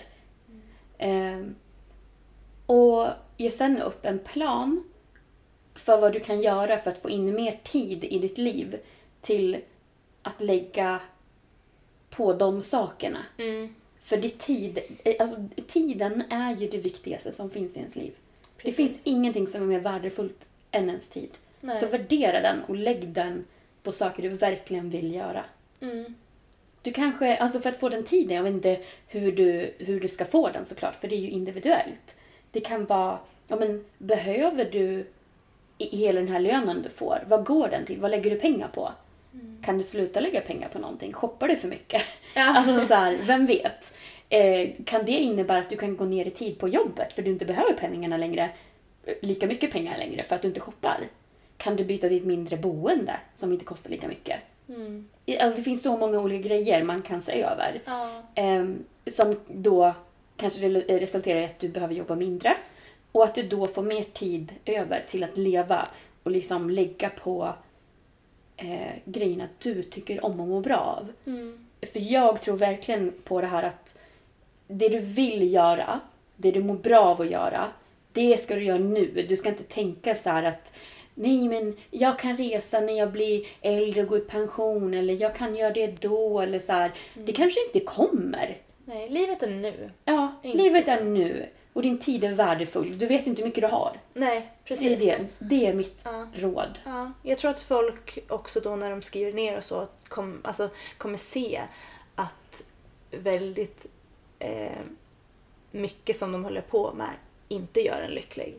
Typ som det här att man köper så mycket grejer och tror att man blir glad för det. Mm. Ja, men alltså, hade jag en timme extra istället med typ min kompis eller någon i min familj, då skulle jag bli så mycket gladare än för den här grejen som jag har köpt. Typ. Mm. Eh, Jag tror att många kommer komma på sig själva. Liksom. Jag gjorde det i alla fall. Jag tänker att många andra kommer att göra det också. Ja, ja. Eh, Jag har svårt att se att någon egentligen blir så glad för saker. Som verkligen är en lycka som håller. Ja, ja, ja men för jag så. brukade shoppa väldigt mycket. När jag jobb, eh, jobbade mitt, eh, eller jobbade, när jag levde mitt eh, normliv eller vad man ska Ja. säga. Men och, och när jag shoppade mycket, jag blev ju glad. Men det var inget som höll i sig. För det var, jag, jag brukade shoppa mycket kläder. Och om vi säger att jag skulle köpa en klänning. Och när jag testade klänningen. Vet du vad jag såg i spegeln då? Nej. Jag såg inte en klänning. Jag såg upplevelsen jag skulle ha i klänningen. Jag såg så här att ah, när jag har på mig den här klänningen, då kommer jag gå på grillfest. Jag kommer hänga med mina kompisar. Jag kommer eh, gå ut och göra det här. Jag kommer upptäcka det här. Jag kommer ha så kul i den här klänningen. Ja. Och det handlade ju bara om upplevelser och så här, som jag skulle ha i den här klänningen. Ja, det är inte klänningen i sig egentligen. Nej, utan det var det jag tänkte att jag skulle göra i klänningen. Ja. Gjorde jag någonsin det här i klänningen? Nej. Jag hade inte tid med det för jag behövde jobba så mycket för att köpa den där jävla klänningen. Men jag tänker om du nu hade gjort de här grejerna. Utan klänningen. Precis, ut, utan kläder. Då hade det varit roligast. Nej men jag tänker, visst hade du varit lika glad för att göra de grejerna oavsett vad du hade haft på dig? I jeans och t-shirt. Självklart. Ja, precis. Gud ja. Ja. Och sen så absolut, man ska köpa grejer som man trivs i och så. Men jag lovar ju att folk har ju grejer de trivs i hemma. Ja, de gud, behöver ja. inte någonting nytt Nej. att trivas, trivas i. Ja. Alltså gud, jag hade så mycket kläder jag inte ens tagit av prislappen på. Mm, same. Alltså det, och det var ju bara för att jag såg upplevelser i kläderna. Men sen hade jag aldrig tid att gå på de här upplevelserna för jag jobbade ju så jävla Mycket. röv. Ja. Ja, nej men och, så jag skulle vilja säga att när man köper grejer, vad det nu än må vara, man köper ju en lycka för man köper vad man nu tänker på när man köper grejen. Men det är en tillfällig grej, för det händer ju inte. Eller det hände inte för mig i alla fall. Nej. Så jag blev inte lyckligare av det. Men jag trodde ju att det blev det för jag såg allting som skulle hända om jag hade den där klänningen. Precis. Ja. Mm. Förstår precis. Bra tips. Ja, tack. Det var, det var egentligen ditt tips. Just det, jag gick vidare. Jag piratkidnappade det typ. Eller vad heter det? Jag var en sjörövare. Sjörövare. Ja men bra. Jag tycker vi har delat med oss väldigt mycket. Vi har öppnat upp oss väldigt mycket och delat med oss. Jag hoppas att alla förstår oss rätt. Ja. Jag vill ge ett sista tips. Mm. Ehm, jag tycker att man inte ska vara rädd för att söka hjälp för att man får och kan få väldigt bra hjälp. Mm. Ehm, och även ifall man... Alltså om man så är inne i en period bara så kan man få hjälp för det också. Man, alltså det behöver inte vara hemskt att söka hjälp. Nej. Eh, och desto fler som söker hjälp om man mår dåligt psykiskt desto bättre hjälp kan man få också. Mm. För att det kommer ju bli att det ja, men forskas mer om för att flera Mm. har det och ja, men sånt. Jag, alltså jag hade ju inte mått så bra som jag gör nu om jag inte hade fått hjälp. Nej. Det hade nog varit väldigt långt. Ja, inte Hit. jag heller. Jag, jag, det var ett väldigt bra tips. Ja. Ehm, Det är säkert sånt som man hör hela tiden. Men ja. Alltså, jag tyckte det var skitjobbigt att jag skulle gå till doktorn och, Mm. och han skulle säga till mig hur jag, hur jag mådde. Liksom. Mm. Eh, Men det var ju precis det jag behövde. Mm. Alltså jag behövde ju vila och jag tror det är många som behöver det. Mm. Faktiskt. Man kan få det här lilla breaket man behöver. Det måste ju inte hålla lika länge som det kanske gjorde för oss. Nej. Men eh, Jag fick ju också ehm, remiss till psykolog. Ehm, och jag började ju gå dit. Men sen var det ju att jag hade ju redan hittat min lösning. Som var vanlife. ja. Så jag fortsatte ju inte gå för det gick ju inte eftersom att jag åkte utomlands då.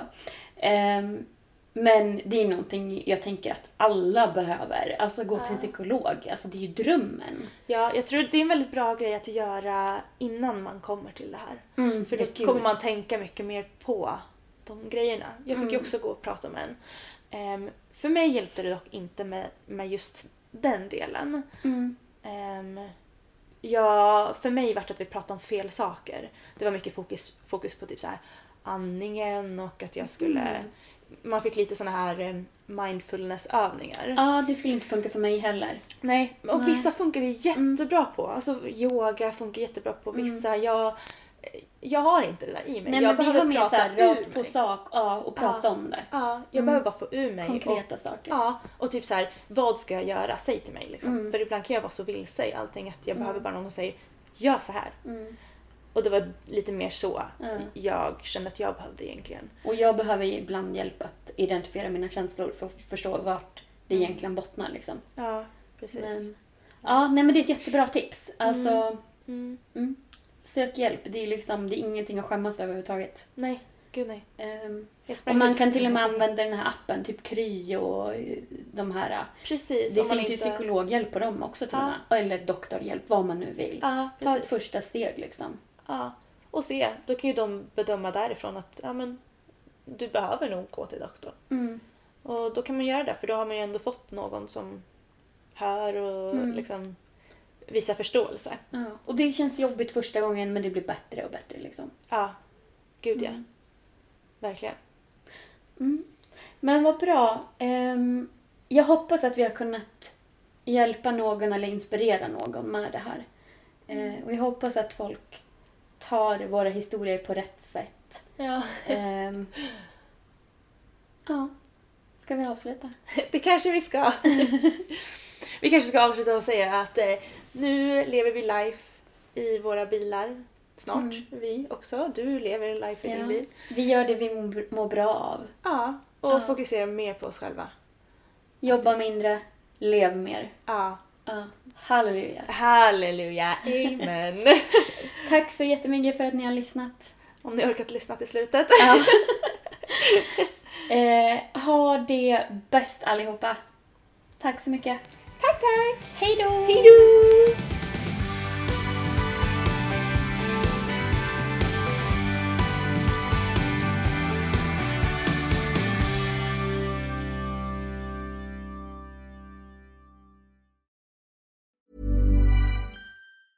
Even when we're on a budget, we still deserve nice things. Quince is a place to scoop up stunning high-end goods for 50 to 80% less than similar brands. They have buttery soft cashmere sweaters starting at $50, luxurious Italian leather bags, and so much more. Plus, Quince only works with factories that use safe, ethical, and responsible manufacturing. Get the high-end goods you'll love without the high price tag with Quince. Go to quince.com slash style for free shipping and 365-day returns. Imagine the softest sheets you've ever felt. Now imagine them getting even softer over time. That's what you'll feel with Bowl and Branch's organic cotton sheets. In a recent customer survey, 96% replied that Bowl and Branch sheets get softer with every wash. Start getting your best night's sleep in these sheets that get softer and softer for years to come. Try their sheets with a 30-night guarantee. Plus, get 15% off your first order at bowlandbranch.com. Code BUTTERY. Exclusions apply. See site for details.